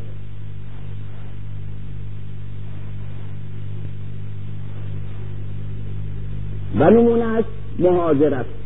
که یک بینش عینی واقع گرایانه این جهانی و یک عمل مادی و این جهانی. اما از این طریق انسان تبدیل می شود به یک انسان متعالی. و نزدیک می شود به اون قله معنویت و اخلاق روحانی. از طریق مهاجرت و اون هم مهاجرت بر روی زمین یعنی تغییر شرایط عینی مادی منحط زندگی مادی. مهاجرت اهمیت فراوانی که در اسلام بهش داده شده از خواهم کرد اما چرا مهاجرت انسان را چنین دگرگون می کند باید در اینجا مسئله را که امروز نخستین سنگ زیر بنای هر تفکر و هر مکتبی و هر انسان شناسی ترک کنم. با اون مسئله جهان بینی جهان بینی عبارت است از کیفیت صورتی که در ذهن ما از جهان خارج وجود دارد. جهان خارج عبارت است از هر چه و هر چه در بیرون از من به سر می‌برد. زندگی دیگران جامعه ها نژادها عالم حیوانات و گیاهان زمین آسمان ستارگان همه عالم طبیعت جهان است. و کیفیت دیدن این جهان جهان بینی مگر که هر کس این جهان مادی را بدونه ای می‌بیند؟ آری. برخلاف اون که اول به ذهن می‌رسه عالم مادی و حتی اشیاء و حتی رنگ ها را هر کسی زوری می‌بینه. هر طبقه به گونه تلقی می‌کنه. و حتی اندازه های مادی در چشم سر در همین چشم مادبین و رنگبین و شکلبین انسان متفاوت است. به نسبت تفاوتهای افراد انسانی از نظر وضع اجتماعی یعنی کسی که به یک طبقه فقیر و یا به یک طبقه غنی متصله وابسته است. دنیا را جور می‌بینه. کسی که دارای یک رشد فکری و ذهنی و عاطفی دنیا را جور می‌بینه. کسی که دارای یک رشد عقلی علمی فلسفی دنیا را جور دیگه می‌بینه. و حتی بعضی ها معتقدن که نژادها نژادهای گوناگون انسانی رنگها را هر کدام به گونه ای می‌بینن. مثلا رنگ کبود را یک نژاد بیشتر به سبز می‌بینه نژاد دیگه بیشتر آبی می‌بینه. گرچه بحث نژادی برای ما مطرح نیست اما یک واقعیت هست. با اون که شرایط تربیتی ما شرایط زندگی مادی و اجتماعی ما نه تنها در کیفیت روحی و احساسی ما بلکه در حواس مادی ما اثر می‌ذاره. یک آزمایشگاه آزمایش معروف روانشناسی هست. در روانشناسی گروه ها و تیپ ها و طبقات اجتماعی. مثال ها خیلی فراوانه اما یک مثال خیلی ساده که برای هر کس هم شاید تجربه کردنش آسان باشه اینه. در یک صفحه مقوایی انتخاب بکنیم. این صفحه مقوایی به بر حسب سکه های پولی که بین ما توی پول ما رایج هست وجود داره به اندازه هر سکه یک سوراخ روی این صفحه مقوایی تعدیه کنیم. مثلا یک سوراخ به اندازه یک دهتایی یکی یک ریالی یکی دو ریالی پنج ریالی ده ریالی. این چند سکه درست به اندازه هستش که یک سوراخ روی این مقوا دقیقا تعبیه می‌کنیم. بعد دو کودک را انتخاب می‌کنیم. در مدارس همه معلمین می‌تونن چنین انتخابی بکنن. یک کودک را که از خانواده فقیره و یک کودک که از خانواده ثروتمنده. این دو کودک رو انتخاب کنیم و بهش بگیم که یکایک بگیم که یکی از این سکه ها رو برداره و با چشمش اون سوراخی را که روی این صفحه مقوا هست و اندازه این سکه هست پیدا کنه با اون سکه از توی سوراخی که اندازه سکه هست رد کنه. بنابراین اینجا فقط چشم کار می‌کنه. موضوعش هم اندازه هندسی مادی. مسئله خیالی و ادبی و احساسی اینا هم در کار نیست. معمولا اشتباه میشه. اما این دو تا بچه اشتباهاشون برعکس همه نقیز همه.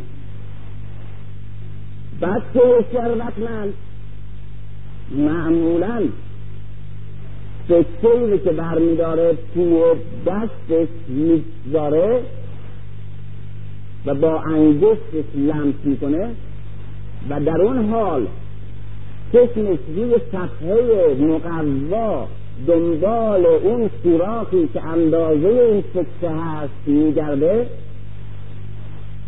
سوراخ سکه کوچکتر را اشتباها انتخاب می‌کنه. و بعد که سکه رو روش می‌گذاره می‌بینه این سوراخ مال سکه پایین تره یعنی پنزارهی که برمیداره اشتباه که می‌کنه می‌خواد توی اون اندازه دوریالی بگذاره. یا دوریالی رو که برمیداره توی سوراخ یک ریالی بچه ثروتمند فقیر اشتباهاش برعکسه.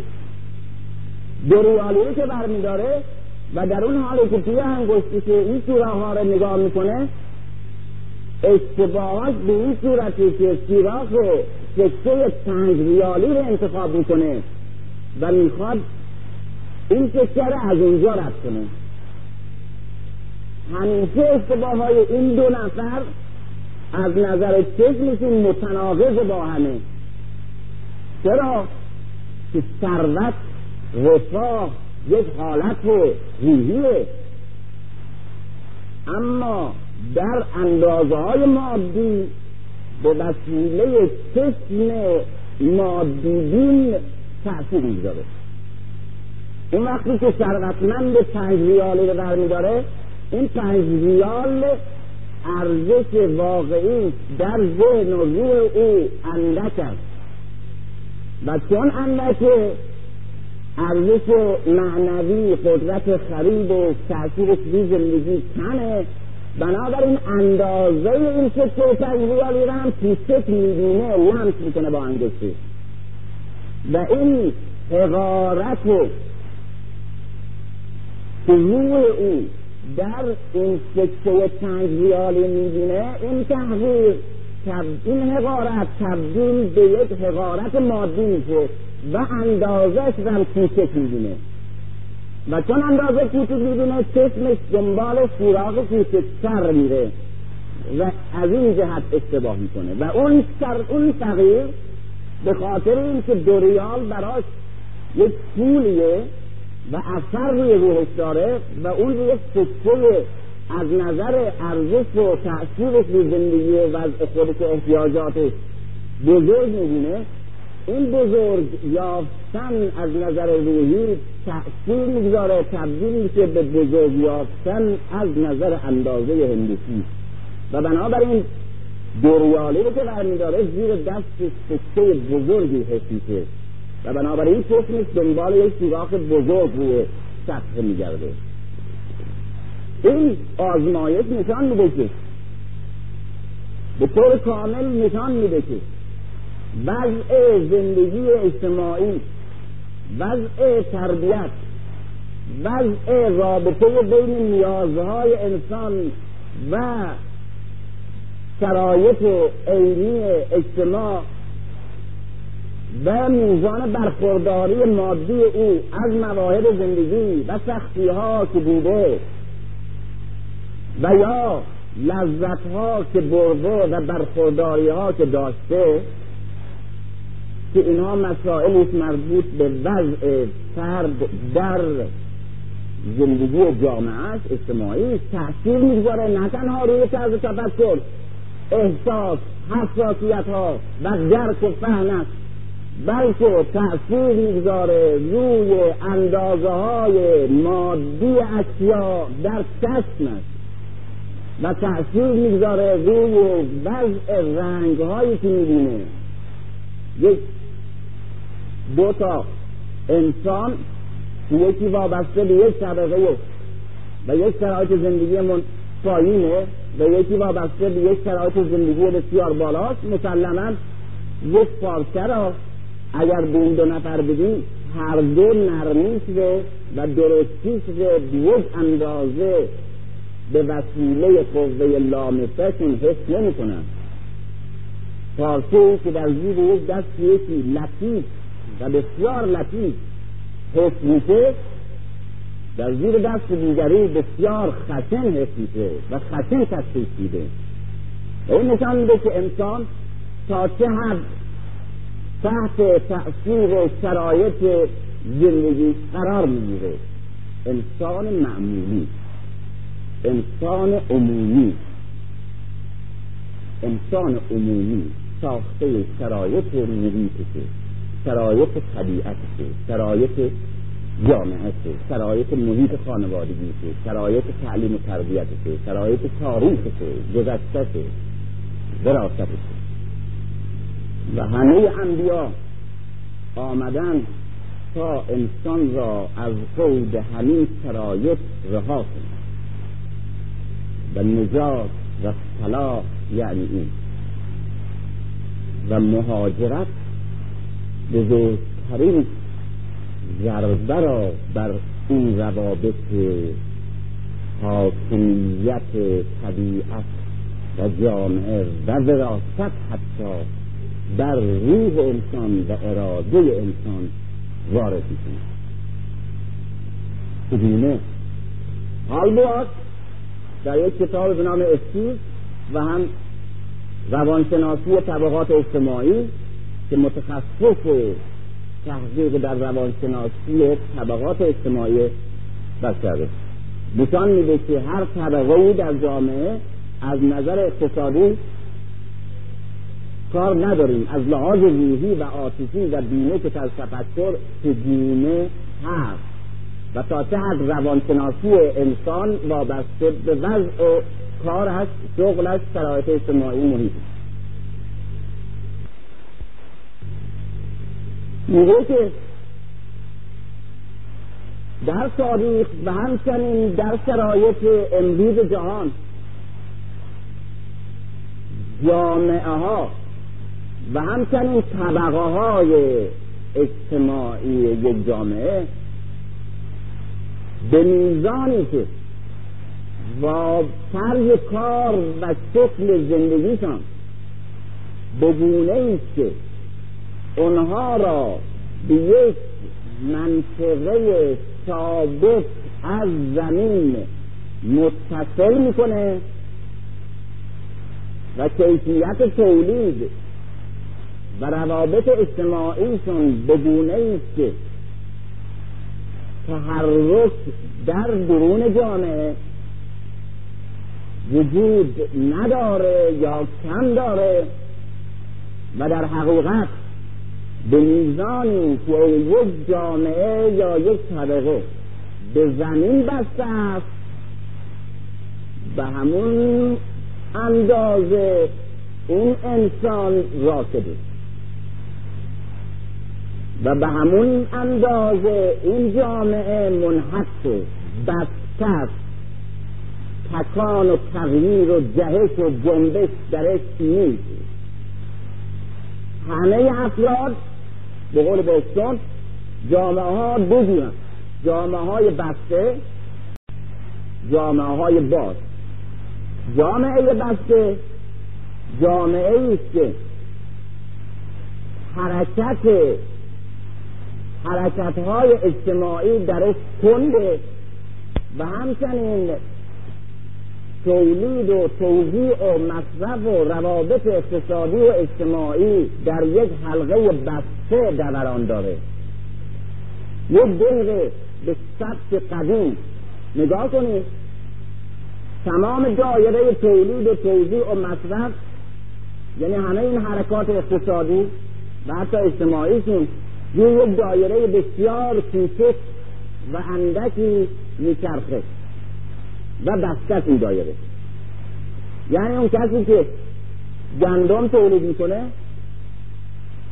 چی تولید می‌کنه؟ میده به همسایت از او آر می‌گیره. اون یک گندم قله می‌گیره میده به یک خانواده دیگه. از اون نخ می‌گیره. میده به اون دیگری از اون پارچه می‌گیره. یعنی اون کسی که چیز رو تولید می‌کنه این چیز درست میچرخه دور مصرف کنندگان همون ده و بعد گم میشه. اون کسی که پس یا پنبه یا گندم تولید می‌کنه این گندم و پسم و پنبه دست به دست میگرده و بعد مصرف میشه و باز به به نقطه اولیش برمیگرده. اما در این جامعه جامعه بسته است و چون شرایط کار هم یک کار بسته است. یعنی این در یک زمان مسلمی مشخص معینی از سال میره به صحرا اونجا کار می‌کنه. سه ماه چهار ماه پنج ماه بعد تولید می‌کنه. این تولید رو برمیگردونه بده می‌خوره خودش و بعد تولید می‌کنه. تولید می‌کنه که بخوره می‌خوره برای اینکه تولید بکنه. توی این دایره محدود تولید و مصرف و زندگی و شکل کار منعقد محدوده. اما فرض کنیم که در همین دو یک نفر آمد یک شاه عمیق زد یک شاه آفیزی هم زد در یک گوشه از همین گوش این یک مزرعه رو ایجاد می‌کنه درش سغندر میکاره که مصرف در این ده نداره. این چغندر تولید ده میشه. اما توی این دایره بیرونی ده نمیچرخه این چغندر بلافاصله از این مزرعه که تولیده منشأ تولیده میره به کارخانه قند در سر ده بیست پنجاه کیلومتری اونجا تبدیل به قند میشه این قند وارد بازارهای بزرگ در داخل و خارج کشور میشه و بعد از اونجا پولش و مبادلاتش سر به بازارهای دیگه دنیا می‌زنه. یعنی می‌بینیم این شاه در اثر تغییر شرایط اقتصادی درون این ده این دایره بسته زندگی را بازش کرد. به طرف بازارهای بیرون از این مجموعه زندگی و کار. و دیگه اونجا محدود به حد نیست. چنان که بر دستش هم همینطوره. مصرف این ده همیشه تولیدی بود که در داخل ده به وجود می آمد حالا کالایی را که از بازارهای هزار فرسخ دو هزار فرسخ دور. و از سرچشمه های تولیدی متنوع تولید شده وارد این ده یعنی هم مصرف از بیرونی دایره وارد شده هم تولید از بیرونی دایره بیرون رفته. و همین روزنه ای را در این دایره بسته و این جامعه بسته پدید میاره. و همین تبدیل میشه به جامعه باز. از نظر اقتصادی. جامعه باز از نظر اقتصادی جاده رو ایجاد می‌کنه راه تبلیغ رو ایجاد می‌کنه رفت آمد رو ایجاد می‌کنه اتصال به بازارهای متحرک ایجاد می‌کنه مصرف تازه وجود میاره آدمای تازه میاد حرفای تازه میاد تکنیک میاد تکنیسیان میاد و به هر حال وضع زندگی تغییر می‌کنه و بعد از مدتی وقتی به این ده برمیگردیم یک حرکت و تلاش و جنبش و مصرف تازه و فکر تازه و لباس تازه و آدم های تازه و روابط اجتماعی تازه و ویترین های تازه و مغازه های تازه می‌بینیم. و بسیاری از اون مراسم و سرگرمی هاشون و شکل زندگی که می‌بینیم در تغییره. حرکت و جنبش به وجود میاد. و مسلما این حرکت جنبش در اندیشه اثر می‌ذاره. و اون مغزها که در همین دایره محبوس بود و همه آدم ها هم یک شکل بودن همه یک جور فکر می‌کردن همه یک جور عقیده داشتن همه یک جور زندگی می‌کردن و عمل می‌کردن تناقض فکری تصادم فکری حرف تازه تز تازه در داخل ایجاد میشه. اختلاف سطح فکری اختلاف و سلیقه و همچنین مخالفت با سنت اسیان و تشنج وجدان اجتماعی. یعنی تبدیل جامعه از حالت بستر و حالت راشد به یک حالت متحرک و متحول متغیر. و گرچه نمی‌خوام هر گونه عاملی را که جامعه بسته را تبدیل به جامعه باز می‌کنه و جامعه راکت را تبدیل به جامعه متحرک می‌کنه تأیید کنم. اما از این برش درسته که هر عاملی که جامعه بستر باز می‌کنه و وقود به تبدیل تحرک می‌کنه عامل منطقی صحیح حتما نیست. اما از این برش هر عاملی هر جامعه ممکن نیست به یک تمدن و به یک تحرک و به یک سازندگی مثبت و کمال برسد. مگر اینکه این سلسله بسته باز بشه و این رکود تبدیل به تحرک بشه و این تصادم درش ایجاد بشه و یک نواختی و زندگی قرینهی و مشابه و مقارن و اندیشه های قالبی به هم بریزه و وقتی به هم وقتی به هم خواهد که روزنه ای به باز بشه در اندیشی در جامعه در روابط اجتماعی در فکر. و همه اینا به هم بستگی داره. ممکن نیست فکر عوض بشه وضع زندگی عوض نشه. چنانکه که ممکن نیست وضع زندگی عوض بشه و فکر بتونه همجور راسته بمانه. حال میگه که برای همین است چون عامل رکود فکر روح عاطفه و حتی وضع اجتماعی بستگی به میزان بستگی و مقید بودن فرد یا جامعه به زمین داره. و برای همین هم است که در تاریخ دو دوره مرحب دو دوره فئودالیسم و بورژوازی در اروپا وقتی با هم مقایسه میشن دوره فئودالیسم قرون وسطای تحرک بی تغییر مخالف با هر نوع پذیری و هر ابداع و ابتکاری. و بلافاصله فئودالیسم که از بین بعد از جنگ های صلیبی بنیاد فئودالیسم غربی که نابود میشه و بعد از اینکه اروپاییان می‌فهمند و متوجه میشن که شکستی که از مسلمان ها می‌خورند به خاطر وضع سیستم فئودالیته اجتماعی که بر اروپا حکومت می‌کنه که هر فئودالی را افتاده و عده شوالیه دنبالش و خودش سردسته است و هیچ صلیبی ها این سیل مهاجمین صلیبی هیچ کدام تحت فرماندهی واحد نتونستن جمع بشن؟ به خاطر اینکه هر کدام فعودال ها نمی‌تونستن تحت یک نظام و یک قاعده اساسی در بیان. و برای همین هم از پراکنده بودن و صدها استراتژی تاکتیک وجود داشت و حملات غیره منطقی اونها رو شکست داد. و همین شکست اونها رو بیدار کرد و نسبت به فودالیسم و شکل فودالیسم قرون وسطایی اروپا بدبین کرد و باعث مبارزه کردند.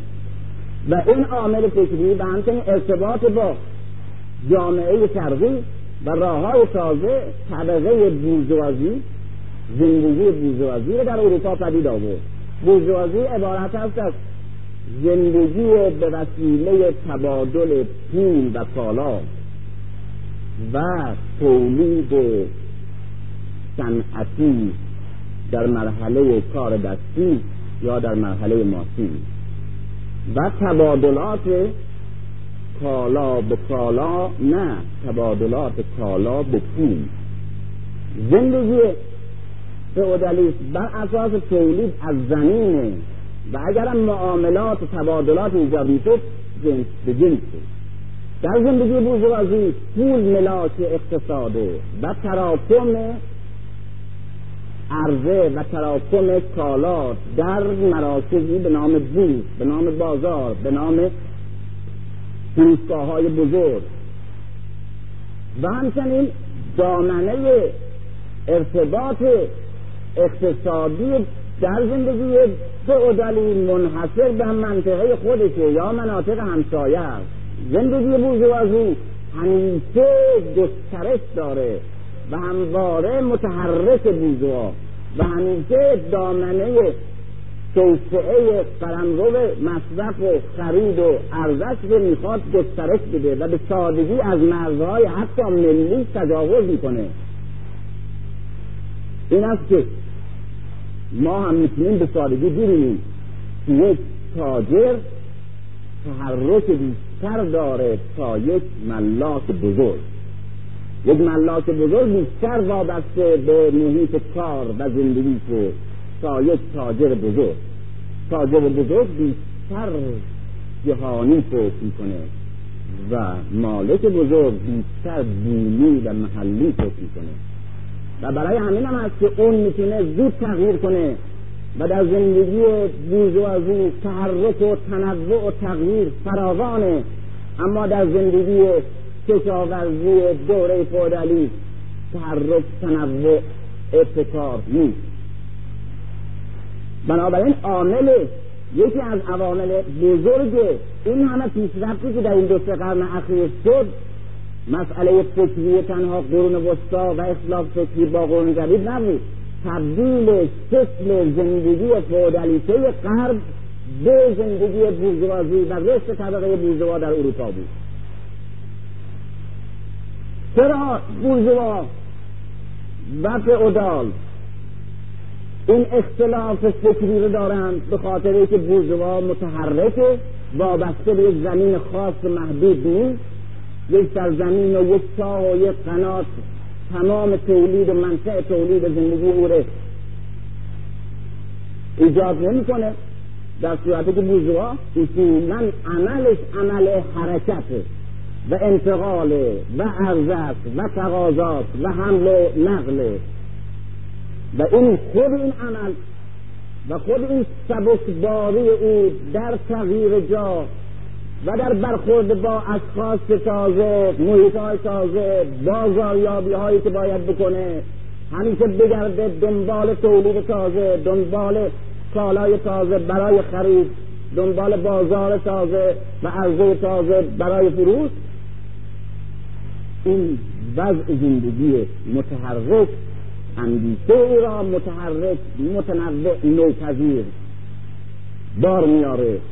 و اون وابستگی او به یک نقطه خاص رسید فکری او و روحی او و جامعه او را پدید میاره الان هم در خود اروپا تمام جامعه شناسان بر این امر متفقن از هر مکتبی که هستن که دهقان به نسبت کارگر صنعتی از لحاظ روانشناسی فرق داره دهقان دارای یک بینش بسته محدود و راکد و تغییر ناپذیره یا بسیار مقاوم در برابر تغییره در صورتی که کارگر صنعتی همواره دنبال تغییر و تحول و تفنن و زندگی بهتر و مبارزه برای تغییر شرایط زندگی خودشه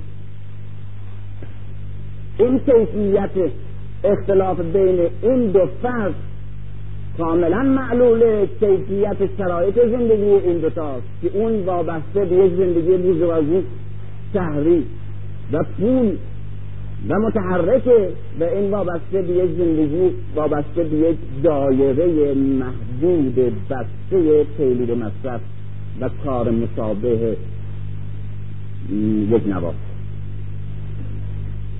بنابراین بنابراین عامل عامل رکود وابستگی به زمینه. حال بواست در اینجا تحقیق زبانشناسی خیلی قوی داره. و اینه که تمام صفات اصطلاحات و حتی اسامی که دهقان و زندگی دهقانی را بیان می کند از زمین و از خاک گرفته شده و این بستگی او ره وابستگی که به خاک میرسونه به زمینش و الان هم ما می‌تونیم دهقانه ها رو ببینیم در دهات. که به زمین تنها به عنوان یک مقدار زمینی که از اونجا گندم به دست میاره زندگی که اونجا تعلیم میشه نگاه نمی‌کنه. بلکه به عنوان یک مظهر از شرافت و حیثیت خانوادگی و افتخار ارسی و وضع آبا و اجدادی و نمونه وجود و وضعیت اجتماعی او احساس میشه. نسبت به زمین حالت تقدس داره. اگر دیده باشید بین دو تا برادر در ده که هر دو دهقان بودن. بعض زندگیشون بد شده هر دو. و هر دو به فقر افتادن. یکی خودش به یک شهری رسونده. اونجا کارگری شده. حتی راننده شده. یک جای کارمندگونه شده. و به یک زندگی بهتر رسیده. و وضع لباسی که خوراکش کاملا فرق کرده.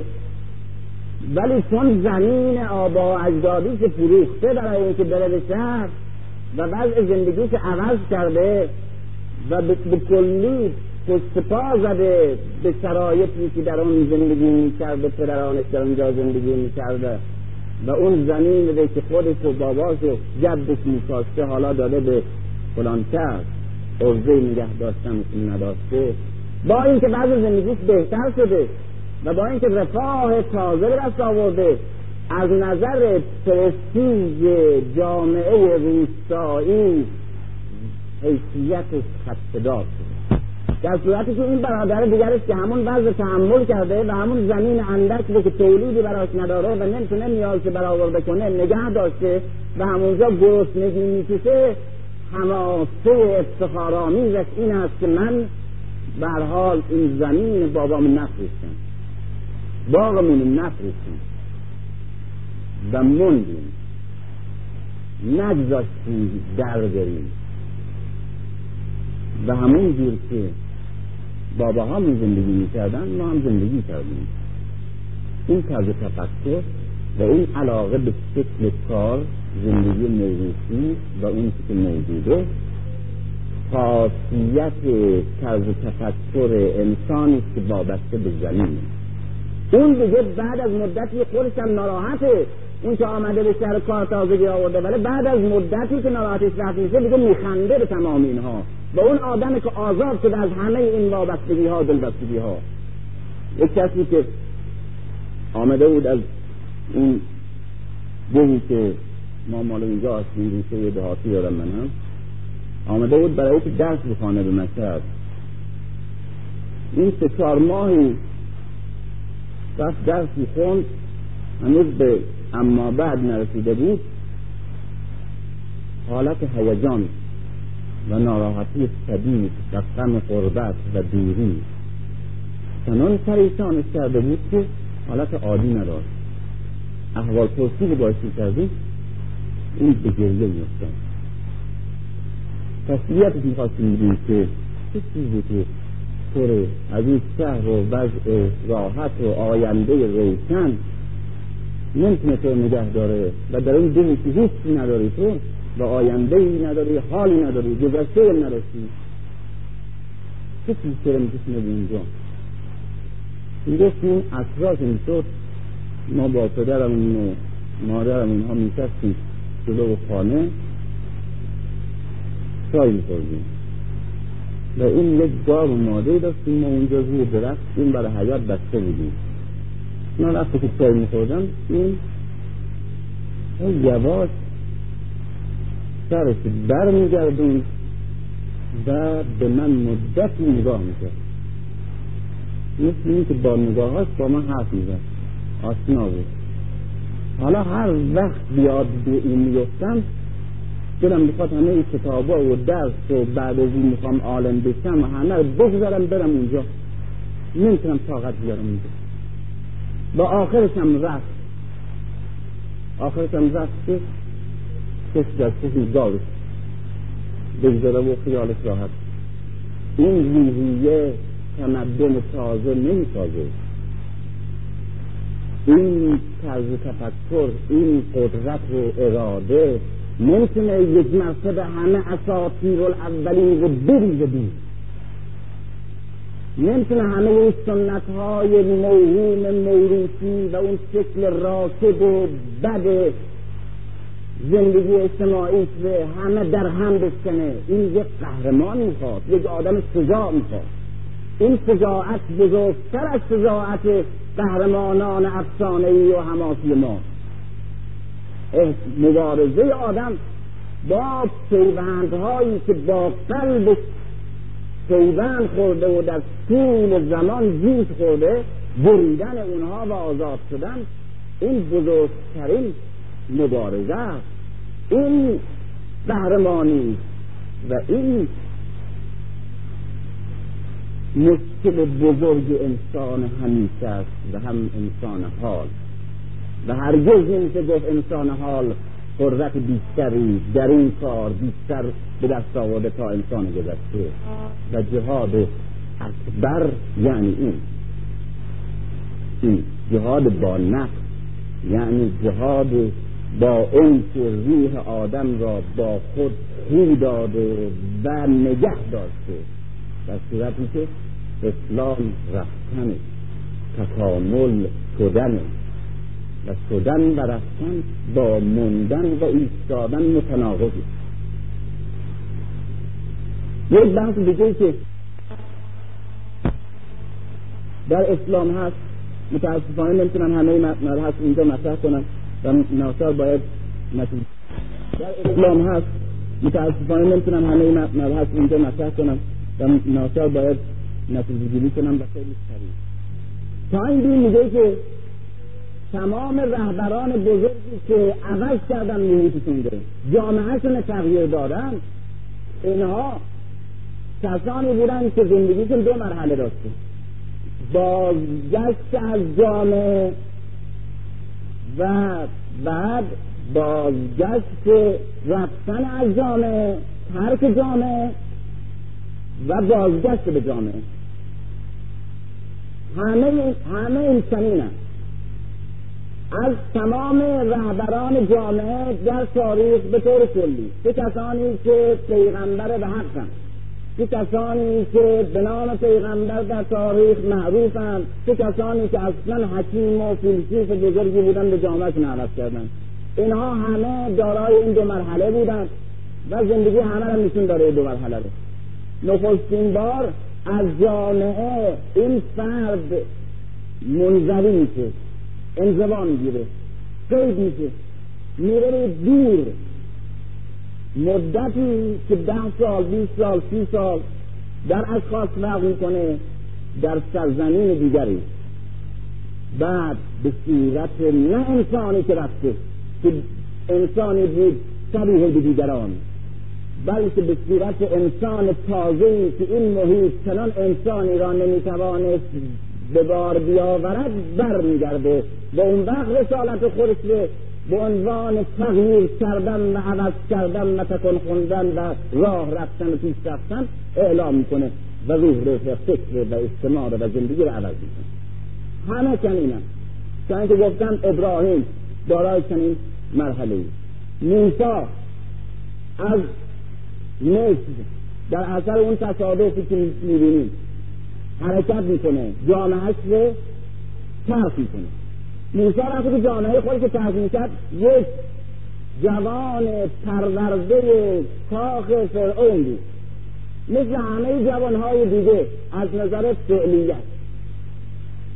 مثل همه بنی اسرائیل فکر می‌کرد. مثل همه تربیت شدگان اشراف فکر می‌کرد در جامعه. چنین آدمی نمی‌تواند یک مرتبه همه چیز رو تغییر بده.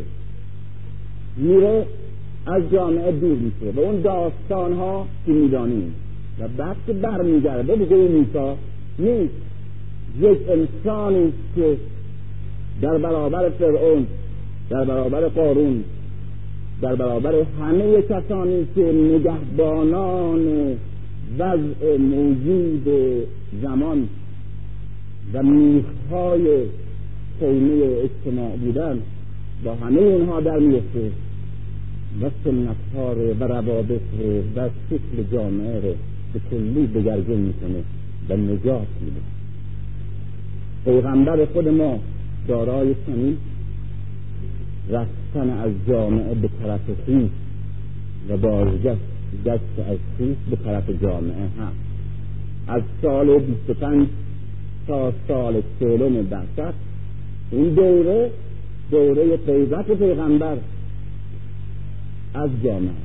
البته غیبت نه بلکه روح.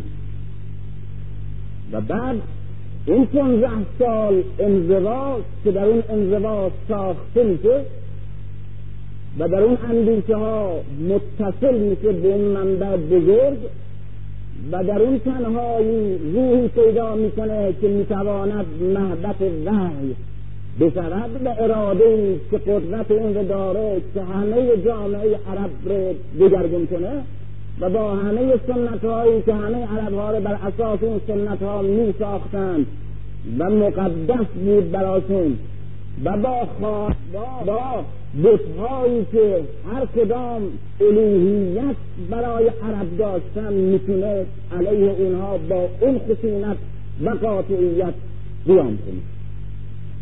همه پیغمبران همه رهبران دارای این دو مرحله است. به قول تایندی و این جز مهاجرت چیزی نیست. و این مهاجرت است که این انسان را اگر در متن جامعه به هر حال هر جور هست و منحط نگه بداره میپیسانه و مهاجرت این را نگه میداره و می‌سازه و بعد که برش میگردونه انسان دیگری. این مسئله که بی نهایت قابل تعمله در زمان عمر که حکومت اسلامی توسعه پیدا می‌کنه مسئله احتیاج به یک مبدع تاریخ مطرحه. اغلب واقعه آمولفیل یک بزرگترین حادثه بود. مبدع تاریخ مسلمان ها مثل عرب های دیگه می گرفتن همچه که صحبت می‌کردن وقتی تاریخ نیست مردم آمی الان هم مثلا سال گرانی سال نمی‌دونم قحطی سال این واقعه های بزرگ اخیر مبدع تاریخ عملی خودشون قرار میدن. ولی الان حکومت بزرگ شده قلمرو اسلام وسعت پیدا کرده احتیاج به یک تاریخ مسلم هست واقعه آمل فیل هم واقعه ای که مسلمان ها بتونن این مبدع تاریخ قرار بدن چون بحث حمله به مکه هست نیست. شایستگی این رو نداره. عمر سهر می‌کنه که چه واقعه را در اسلام مبدع تاریخ قرار بدن؟ مبدع تاریخ قرار دادن یعنی بزرگترین حادثه هر ملتی هر جامعه هر گروه فکری بزرگترین حادثه ای که از همه نظر مؤثرتر و عظیمتره اون مبدع تاریخ قرار می‌گیره. قاعدتا خود به خود ما وقتی که با بینش امروزین خودمون فکر می‌کنیم و ما اگر الان می بودیم و می‌خواستیم در برابر چنین طرحی که قرار گرفتیم سوالی جوابی تهیه کنیم معمولا بعثت پیغمبر اسلام به مبدع تاریخ قرار می‌دادیم. چرا؟ که این فصل جاهلیت و اسلامه و این آغاز اتصال وحی با پیغمبر اسلامه و این نخستین فصل تاریخ اسلامه. آغاز بنابراین باید اون مبدع تاریخ قرار بگیره. و عملا هم ما چنین احساس می‌کنیم که آغاز اسلام یعنی آغاز بعثت پیغمبر. اگر بعثت نباشه عده اقلیتی ممکن بود میلاد پیغمبر اسلام رو مبدع قرار بدن. که اگر میلاد نبود بعثت هم نبود. بنابراین اون مقدمه. میلاد بنتن که مسیحیت میلاد پیغمبر خودش رو میلاد و مبدع قرار داده. فرق می‌کنه عمر و علی میفرماید هجرت. مبدع تاریخ هجرت. و همه هم میپذیرن بیشک چنین پیشنهادی از طرف علی نشانه عظمت روح و فکر و فهم عمیق جامع معنی مجهول هجرت در او زمانه. و معلوم میشه که علی خوب این معنی رو حس می‌کرده. اما بیشک چنین طرحی از طرف علی و پذیرشش از طرف عمر و همه طرفداران او و مخالفین علی حتی. نشانه این است که مسلمانان در این دوره به عظمت و ارزش هجرت کاملا آگاه بودند. و علی تا چنین مسئله را یادآوری می‌کند همه تسلیم می‌کنند و در برابرش مقاومت و مخالفت نمی‌کنند. به پیشنهاد دیگه مطرح نیست. بنابراین نشان میده که از نظر بینش اسلامی هجرت آغاز تاریخ اسلام است. نه بعثت. و می‌خواد نشون بده که بعثت آغاز مکتب اسلامه آغاز ایمان آغاز فکر اما فکر ایمان اگر وارد تاریخ نشه اگر وارد زندگی نشه اگر وارد جامعه ها و ملت ها نشه به صورت یک فکر ذهنی میمانه و هرچه هم مقدس باشه اثر عملی نیست. بنابراین بعثت هنگامی ارزش خودش را می‌تواند نشان بدهد که هجرت باشه. هجرت است که به بعثت تحقق میبخشد. تحقق عینی عملی واقعی. اینه که مبدع تاریخ اسلام هجرت و اینه که بزرگترین صفتها برای عزیزترین یاران پیغمبر که در سختترین شرایط به پیغمبر اسلام برویدند و از همه چیزشون گذشتند در موقعی که از لحاظ ظاهر دعوت پیغمبر آینده مادی پر آب و نانی را نوید نمی‌داد و اینها در مدت ده دوازده سیزده سال وفادار موندن به ایمان و به حقیقتشون و همه سختی ها و شکنجه ها رو تحمل کردند. اینها می توانستن بسیار صفات دیگه بگیرن از طرف اسلام. مجاهد با وفات نمی‌دونم شجاع یار اصلی هستی اما همه مهاجر به عنوان عالی ترین صفتی که اسلام می‌تواند به یک انسان بدهد. مهاجرت چنانکه توی قرآن و از لحنی که قرآن از مهاجرت صحبت می‌کنه برمیاد دارای پنج نوعه که من فقط یادی ازش می‌کنم و می‌گذارم و احتیاج به توضیح نیست اولا در قرآن طرز قرار گرفتن یک کلمه یک اسم از نظر همسایگی با کلمات بعدی پیشین یک فلسفه مسلم داره. تصادفی کلمات پس پیش هم نمیاره این سبک قرآن. بنابراین اگر یک کلمه جلو میاد باید جلوتر آمده باشه. یعنی که این مفهوم مقدم بر مفهومی کلمه که بعدش آمده. در قرآن سه مرحله وجود داره. ان الذین آمنوا والذین هاجروا و جاهدوا فی سبیل الله. اولئک یرجون رحمت الله. اول ایمان آوردن. این سه مرحله مال انسانه. مال انسانه. انسانی که اسلام می‌شناسد و انسانی که اسلام را می‌شناسد.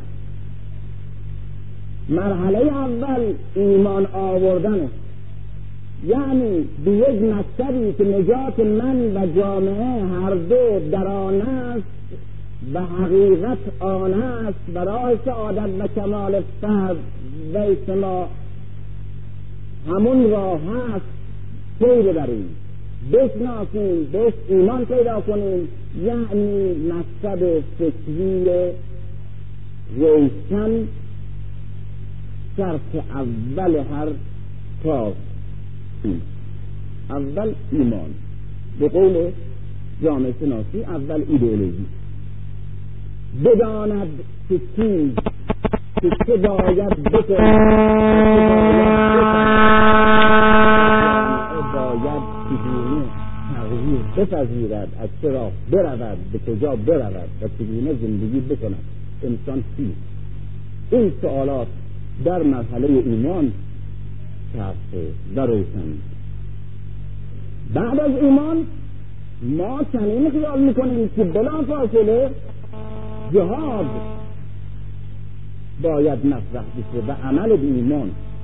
اما در اینجا بیدرنگ هجرت به عنوان مرحله دومی که بلا فاصله بعد از ایمان مطرحه برای فرد برای جامعه برای فرد بعد از مهاجرت جهاده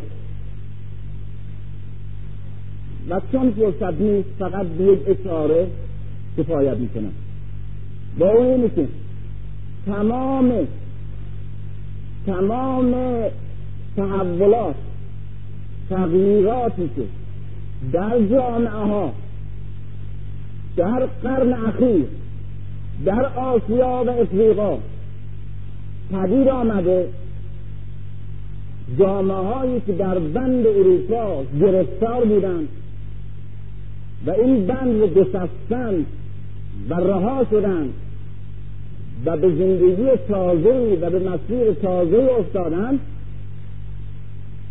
پایه های اساسی این تغییر و این تحول و این نهضت ها به وسیله مهاجرانی که روشن بودند و به یک مکتب اعتقادی و اجتماعی رسیده بودند و بعد جامعه خودشون را ترک کرده بودند و در جایی که شایستگی موندن و کار رو داشت.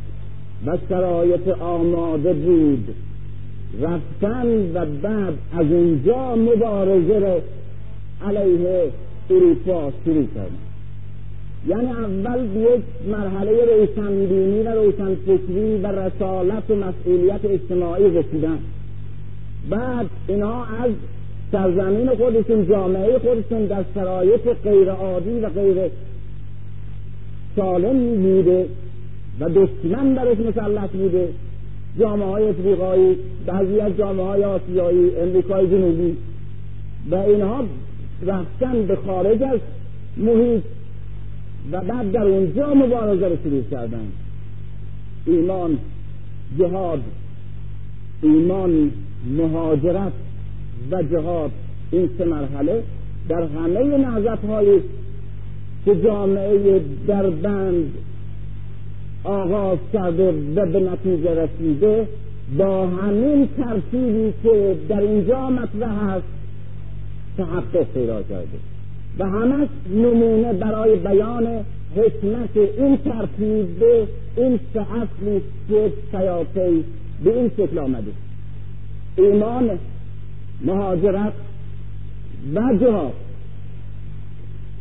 پنج نوع مهاجرت در قرآن مطرح. مهاجرت اول مهاجرت فردی غیر متعهده. یک انسان دو تا پنج تا شش تا هفت تا اینها افرادن. در داستان اصحاب کهف گفتن. هفته پیش. که جامعهشون رو در یک راه غیر طبیعی و وضع زندگیشون رو در یک شرایط ستمکارانه منحرف می‌بینن و شرایط رو جور می‌بینن که ناامیدن از این که در اون جامعه اگر بمانند می‌توانند تغییری را در جامعه ایجاد کنند. به این مرحله انسان گاه ممکن است در تاریخ برسد. قرآن برای یک حالت برای یک زمان برای یک گیشه نیست. قرآن برای همه انسان ها در همه شرایط تاریخی و اجتماعی و در همه نژادها و در همه مراحل تاریخی انسان هست. تا آینده و در هر حال این است که انسان افراد باید اول شرایط موقعیت و زمان و نیازها را بشناسند و بعد این نیازها را و راه رفع و نیازها را در قرآن بجویند گاه ممکن است. وقتی میگم گاه ممکن است به خاطر اینکه یک حکم عینی که هر فردی در هر حالتی باید انجام بده نیست. اینها اصولی که در یک مکتب نجات بخش مطرح است و هر کس در هر مرحله که قرار می‌گیره یکی از این راه ها و اون راهی که در اینجا پیشنهاد میشه باید بشناسه و بره. گاه ممکن است شرایط بگونه ای باشد. که افرادی که به یک ایمان بزرگ به راه بزرگ به حقیقت درست به راه نجات بخش سلامت انسانی آشنا می‌شوند یعنی به مرحله ایمان می‌رسند در وضعی باشند که ببینند اگر در اون جامعه باید بمانند در اون جامعه بمانند دو حالت بیشتر نداره. مسلمه حالت سومی یا باید در یک گوشه بمانند و بپوسند و یا اگر وارد جامعه باشند باید دستهای آلوده و دامنهای تر داشته باشند. و کسانی که نمی‌خوان ایمانشون رو پامال کنند و نمی‌خوان نه در گوشه دمنام بمیرن و نه در جامعه و زندگی دستهای آلوده داشته باشند به مهاجرت می‌پردازند. این مهاجرت مهاجرت این افراد است غیر متعهدند مسئولیت اجتماعی ندارند قرار برای نجات خود و ایمان خود و انسانیت خود است در این شرایط. اصحاب کف چنین رسالتی رو ندارند متعهد نیستند که برگردند و جامعه دقیانوسی عوض کنند اما می‌دونن اگر اونجا بمانند باید ابزار دست بشن. و بنابراین چون نمی‌خوان بشن به مهاجرت می‌پردازند تا بمانند. و ایمان و انسانیتشون بماند و دیدیم که مونده. این مهاجرت انسان پس از ایمان در مرحله خاصی که ایمان و بعد به مهاجرت می‌پردازند و جهاد هم دارند اما جهاد غیر متعهد نظر تعهد اجتماعی. یک جهاد خیستن و جهاد با خیستن دارند و با وضع زندگی. دوم مهاجرت متعهد. انسانهایی هستند که به مرحله ایمان می‌رسند الذین آمنوا. پس از اینکه به مرحله ایمان رسیدن به مهاجرت می‌پردازند. چرا؟ زیرا می‌دانند که اگر بمانند راه اصلاح و کار در برابرشون نیست. و شرایط بگونه است که دست اونها بسته و اقدام به هر گونه کار اصلاحی برایشون غیر ممکنه اینها به مهاجرت می‌پردازند. و در نقطه از این زمین که مناسب می‌بینند در اونجا هجرت می‌کنند و از اونجا جهاد خودشون رو با جامعه که اون جامعه رو ترک کردند آغاز می‌کنند. اینها جامعه را ترک می‌کنند زیرا نمی‌توانند بمانند و در موندن نمی‌توانند کار کنند. از جامعه بیرون می‌روند. برای اینکه از بیرون جهاد خودشون رو با جامعه آغاز کنند. و با سنت ها و بیماری های موجود در جامعه. این مهاجرین مهاجرین متعهد اجتماعی هستند. و این مهاجرت برای جهاد و به نتیجه رسیدن جهاد. پیغمبر اسلام خود نمونه اعلای چنین مهاجرت است سیزده سال در مکه با اون همه تلاش شبان روزی و کوشش می‌بینیم پیروزی که به دست می آورد اندک است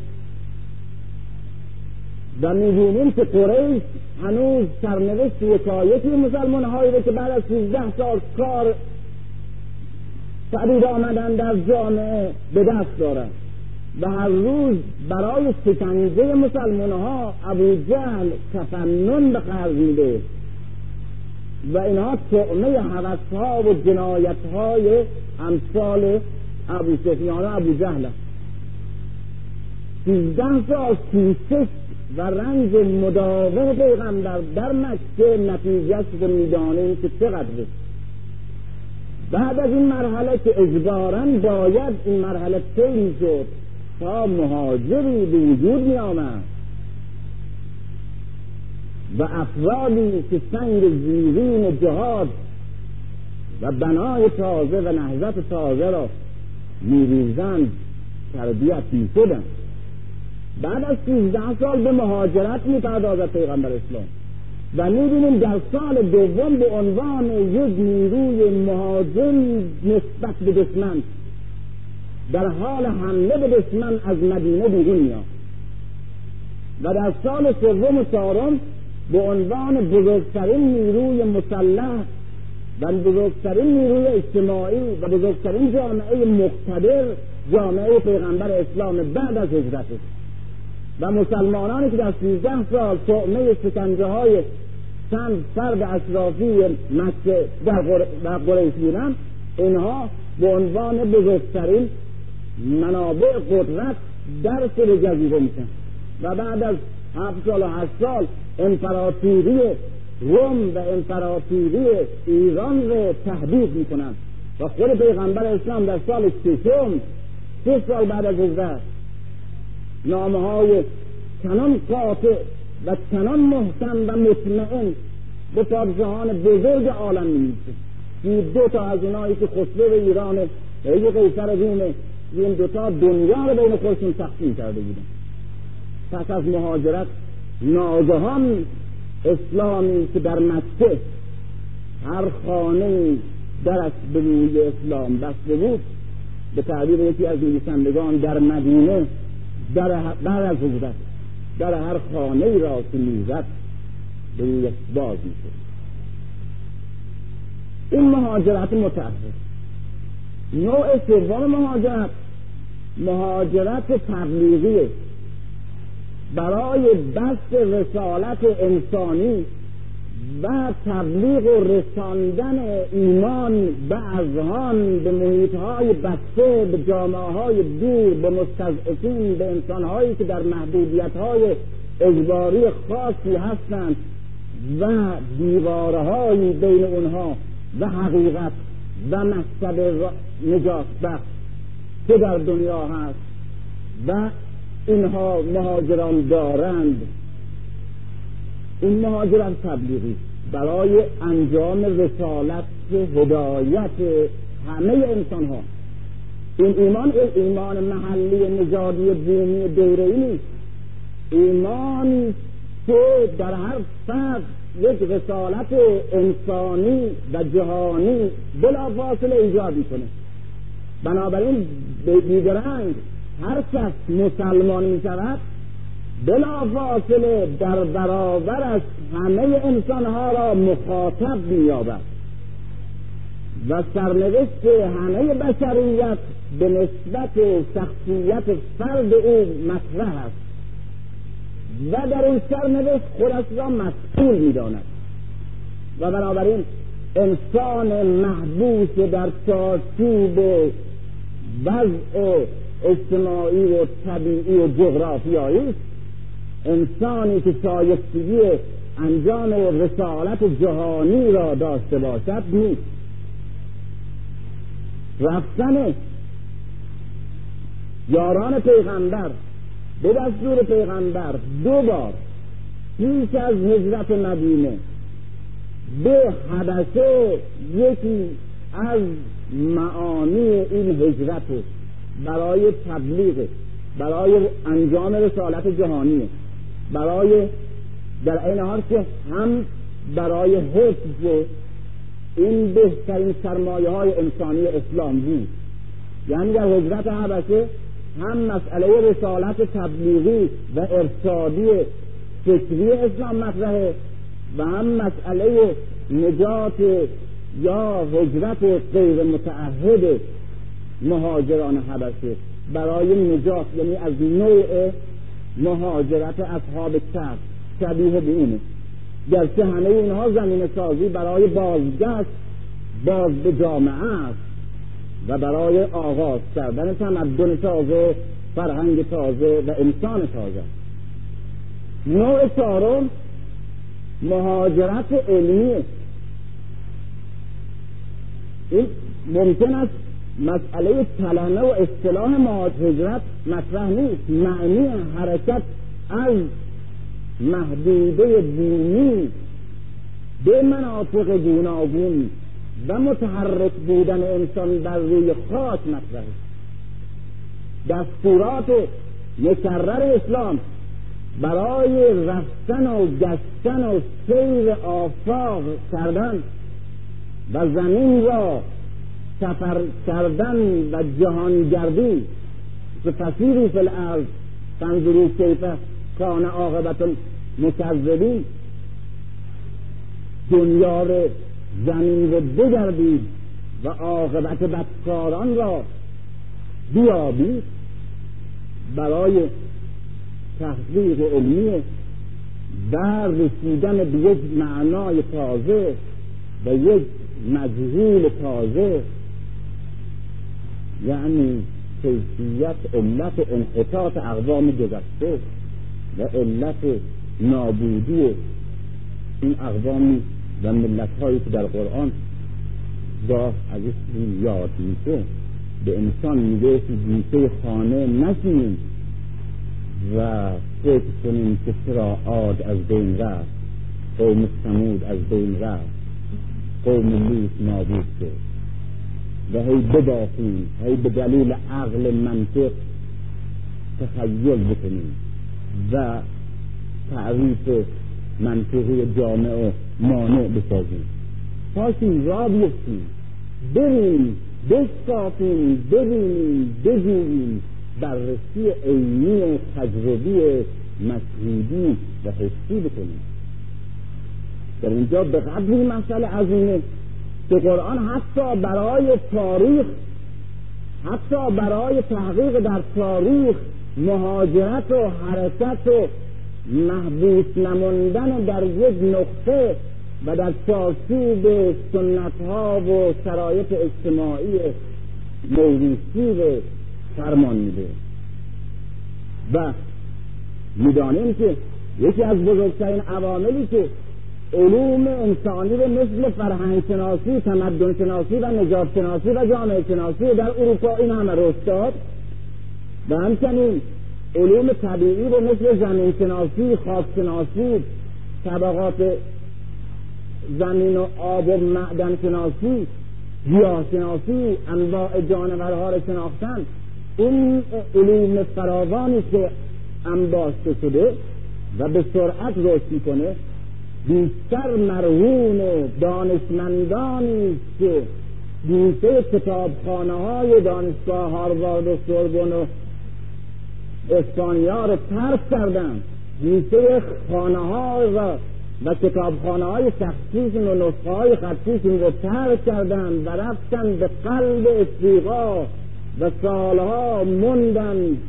به قلب جنگل ها و سالها کوشش کردند و به قلب کویرها و سالها کاویدند تا باستان شناسی ملت های قدیم جامعه های درخشان تمدن های عظیم که نابود شدند و فرهنگ های گذشته و همچنین زندگی حیوانات گیاهان طبقه بندی انواع اینها و علوم انسان شناسی و طبیعت شناسی زمین شناسی جانور شناسی گیاه شناسی همه را به وجود آوردن.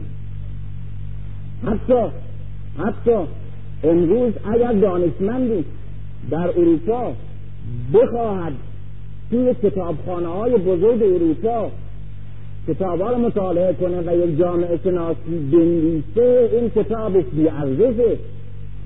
برای برای نوشتن تحقیق روی جامعه باید مطالعه در جا. اپیک سیرسلاس ملاک و مبدع هر تحقیقی در دنیای امروزه. یعنی باشه برو در همون نقطه ای که موضوع تحقیق اونجا قرار داره در همون نقطه باید مطالعه کنی. نه که از گوشه ببافی یا بافندگی های دیگران رو سرهم کنی و تعلیف کنی. یا دیگرانی که حتی رفتن به اونجا کار کردن و تحقیق کردن اونها رو یک ملغمه ای درست کنی نه. برو روی زمین بگرد و ببین. گردش های علمی سفرهای علمی مهاجرتهای علمی همه که از قرن پونزدهم و شانزدهم به هفدهم و بالاخص در قرن هفدهم و هجدهم در مسائل جامعه شناسی تا قرن نوزدهم و علوم انسانی همه معلول حرکت جامعه شناسان و دانشمندان از سرزمین خودشون و گشتن همه مناطق عالم. بنابراین علوم علوم جدید و این همه تحقیقات و این همه تحول فکری و این همه قوانینی که در رشته های مختلف علم امروز پدید آمده مال مهاجرین مهاجرین دانشمند محقق محققین نه نشسته بلکه محققین مسافر مهاجر. نوع دیگه پنجمین پنجمین نوع که آخر نوع مهاجرته این خیلی عظیمه. این نشان میده که قرآن وقتی که به یک طرف متوجه میشه برخلاف مکتب های علمی و فلسفی امروز دیگه از طرف های دیگه قافل نمیمانه. مهاجرت در درونه. مهاجرت های کارگانه که گفتم که اونجایی که در آن زندگی می‌کنیم و رفتن به اون مکانی که باید به اونجا برویم.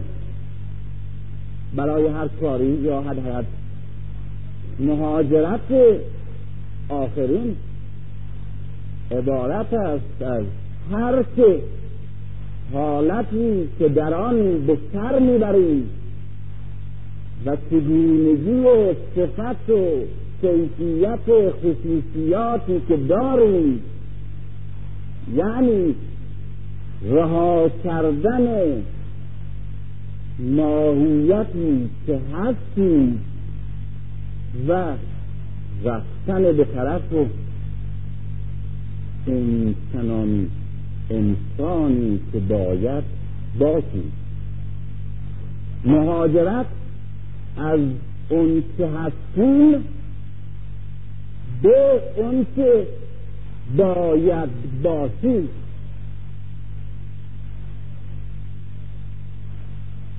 یا ایها المدثر. این مدثر چه چیزی؟ پیغمبر اسلام به خودش پیچیده پیغمبر اسلام رو در خودش پیچیده که خداوند این رو به عنوان یک صفت و خطاب تعیین می‌کنه در این آیه. آیا واقعا همون گلیم و همون لباسی که پیغمبر به خودش پوشیده آیا مقصود همه این بندهایی که طبیعت ارث گذشته و اساطیر الاولین و محیط. محیط اجتماعی و محیط تربیتی و محیط خانوادگی و هر چه روح را در خود میپیچد. و رهایی و استقلال و آزادی و حرکت را در انسان می‌کشد. این بساری که انسان را در خود می‌کشد و یا ایها المدثر تنها پیغمبر اسلام نیست. هر کس به ایمان رسیده و هر کس به ایمان محمد رسیده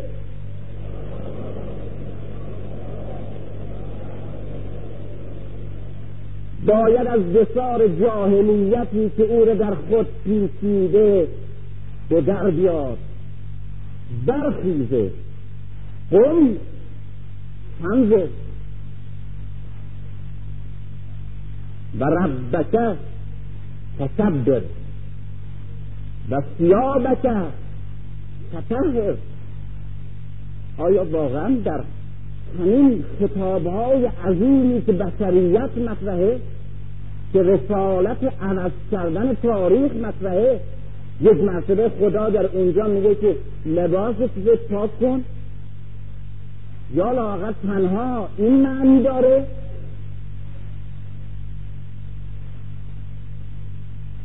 در رزه تنظر پلیدی را هجرت از پستی و بدی همواره در حال سری و سفر باد المهاجره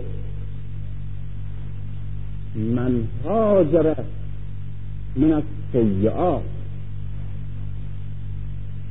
مهاجر کسی که از بدیها هجرت می‌کند.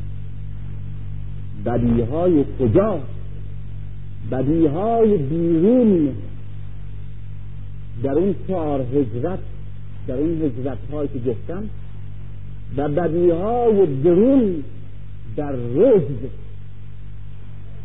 بنابراین می‌بینیم که مهاجرت افسوس که نتونستم همه بحث رو مطرح کنم ولی اینجا احتیاج به توضیح فراوان نیست. مسئله ای که هم من و هم شما باید بیش از این دربارت بیاندیشیم بنابراین از همه این مسائل از لحنی که قرآن در سخن گفتن از هجرت و مهاجر پدیدار هست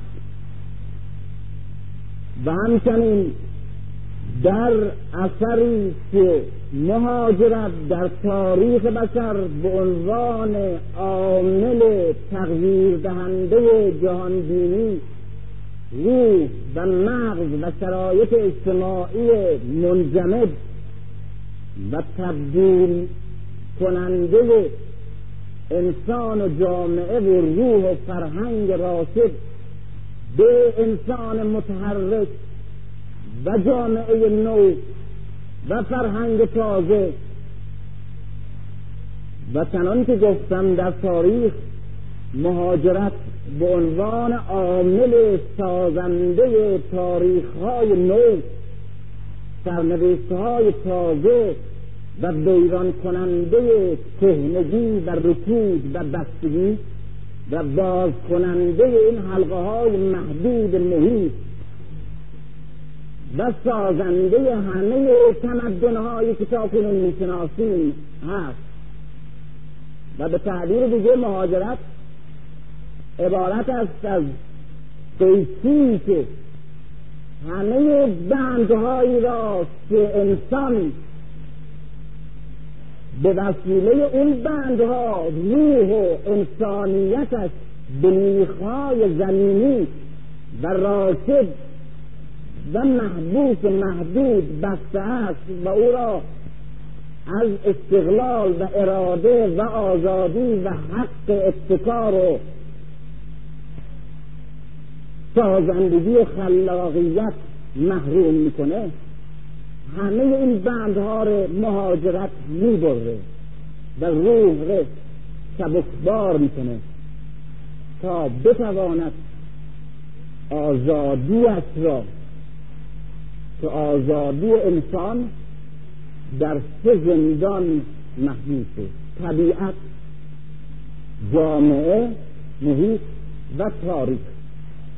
و مهاجرت کوبنده هر سه زندان است تا انسان را از این سه زندان نجات بده. و مهاجرت پنجمین مهاجرت درونی روانی عرفانی. مهاجرت روح آزاد شده از این سه بند محیط و طبیعت و تاریخ است که با این مهاجرت این روح باید از چهارمین زندان که خودش هست هم نجات پیدا کنه. در زندگی پیغمبر اسلام هم که موارد فراوانه در همه احادیثی که از هجرت سخن گفته و بالاخص از آیاتی که سخن از هجرت رفته و همه جا همه جا تکرار میشه که مغانم کثیر و فضل خدا و حسنه در دنیا یعنی زندگی خوب مادی و همچنین سرنوشت متعالی و کمال آخرت هر دو برای مهاجر است برمیاد. که مهاجرت در اسلام به گونه ای مطرح می شود و اسلام با تازیانه هجرت که دائما در همه نسل ها و همه قرن ها بر روح پیروانش می‌زند میپوشد تا از درون و از درون انسان را براند و همواره در حال حرکت بدارد. و از موندن در یک جا چنان که آب در یک جا می پوشد روحش نپوشد و این است که مهاجرت انسان را آزاد هفتم آذر ماه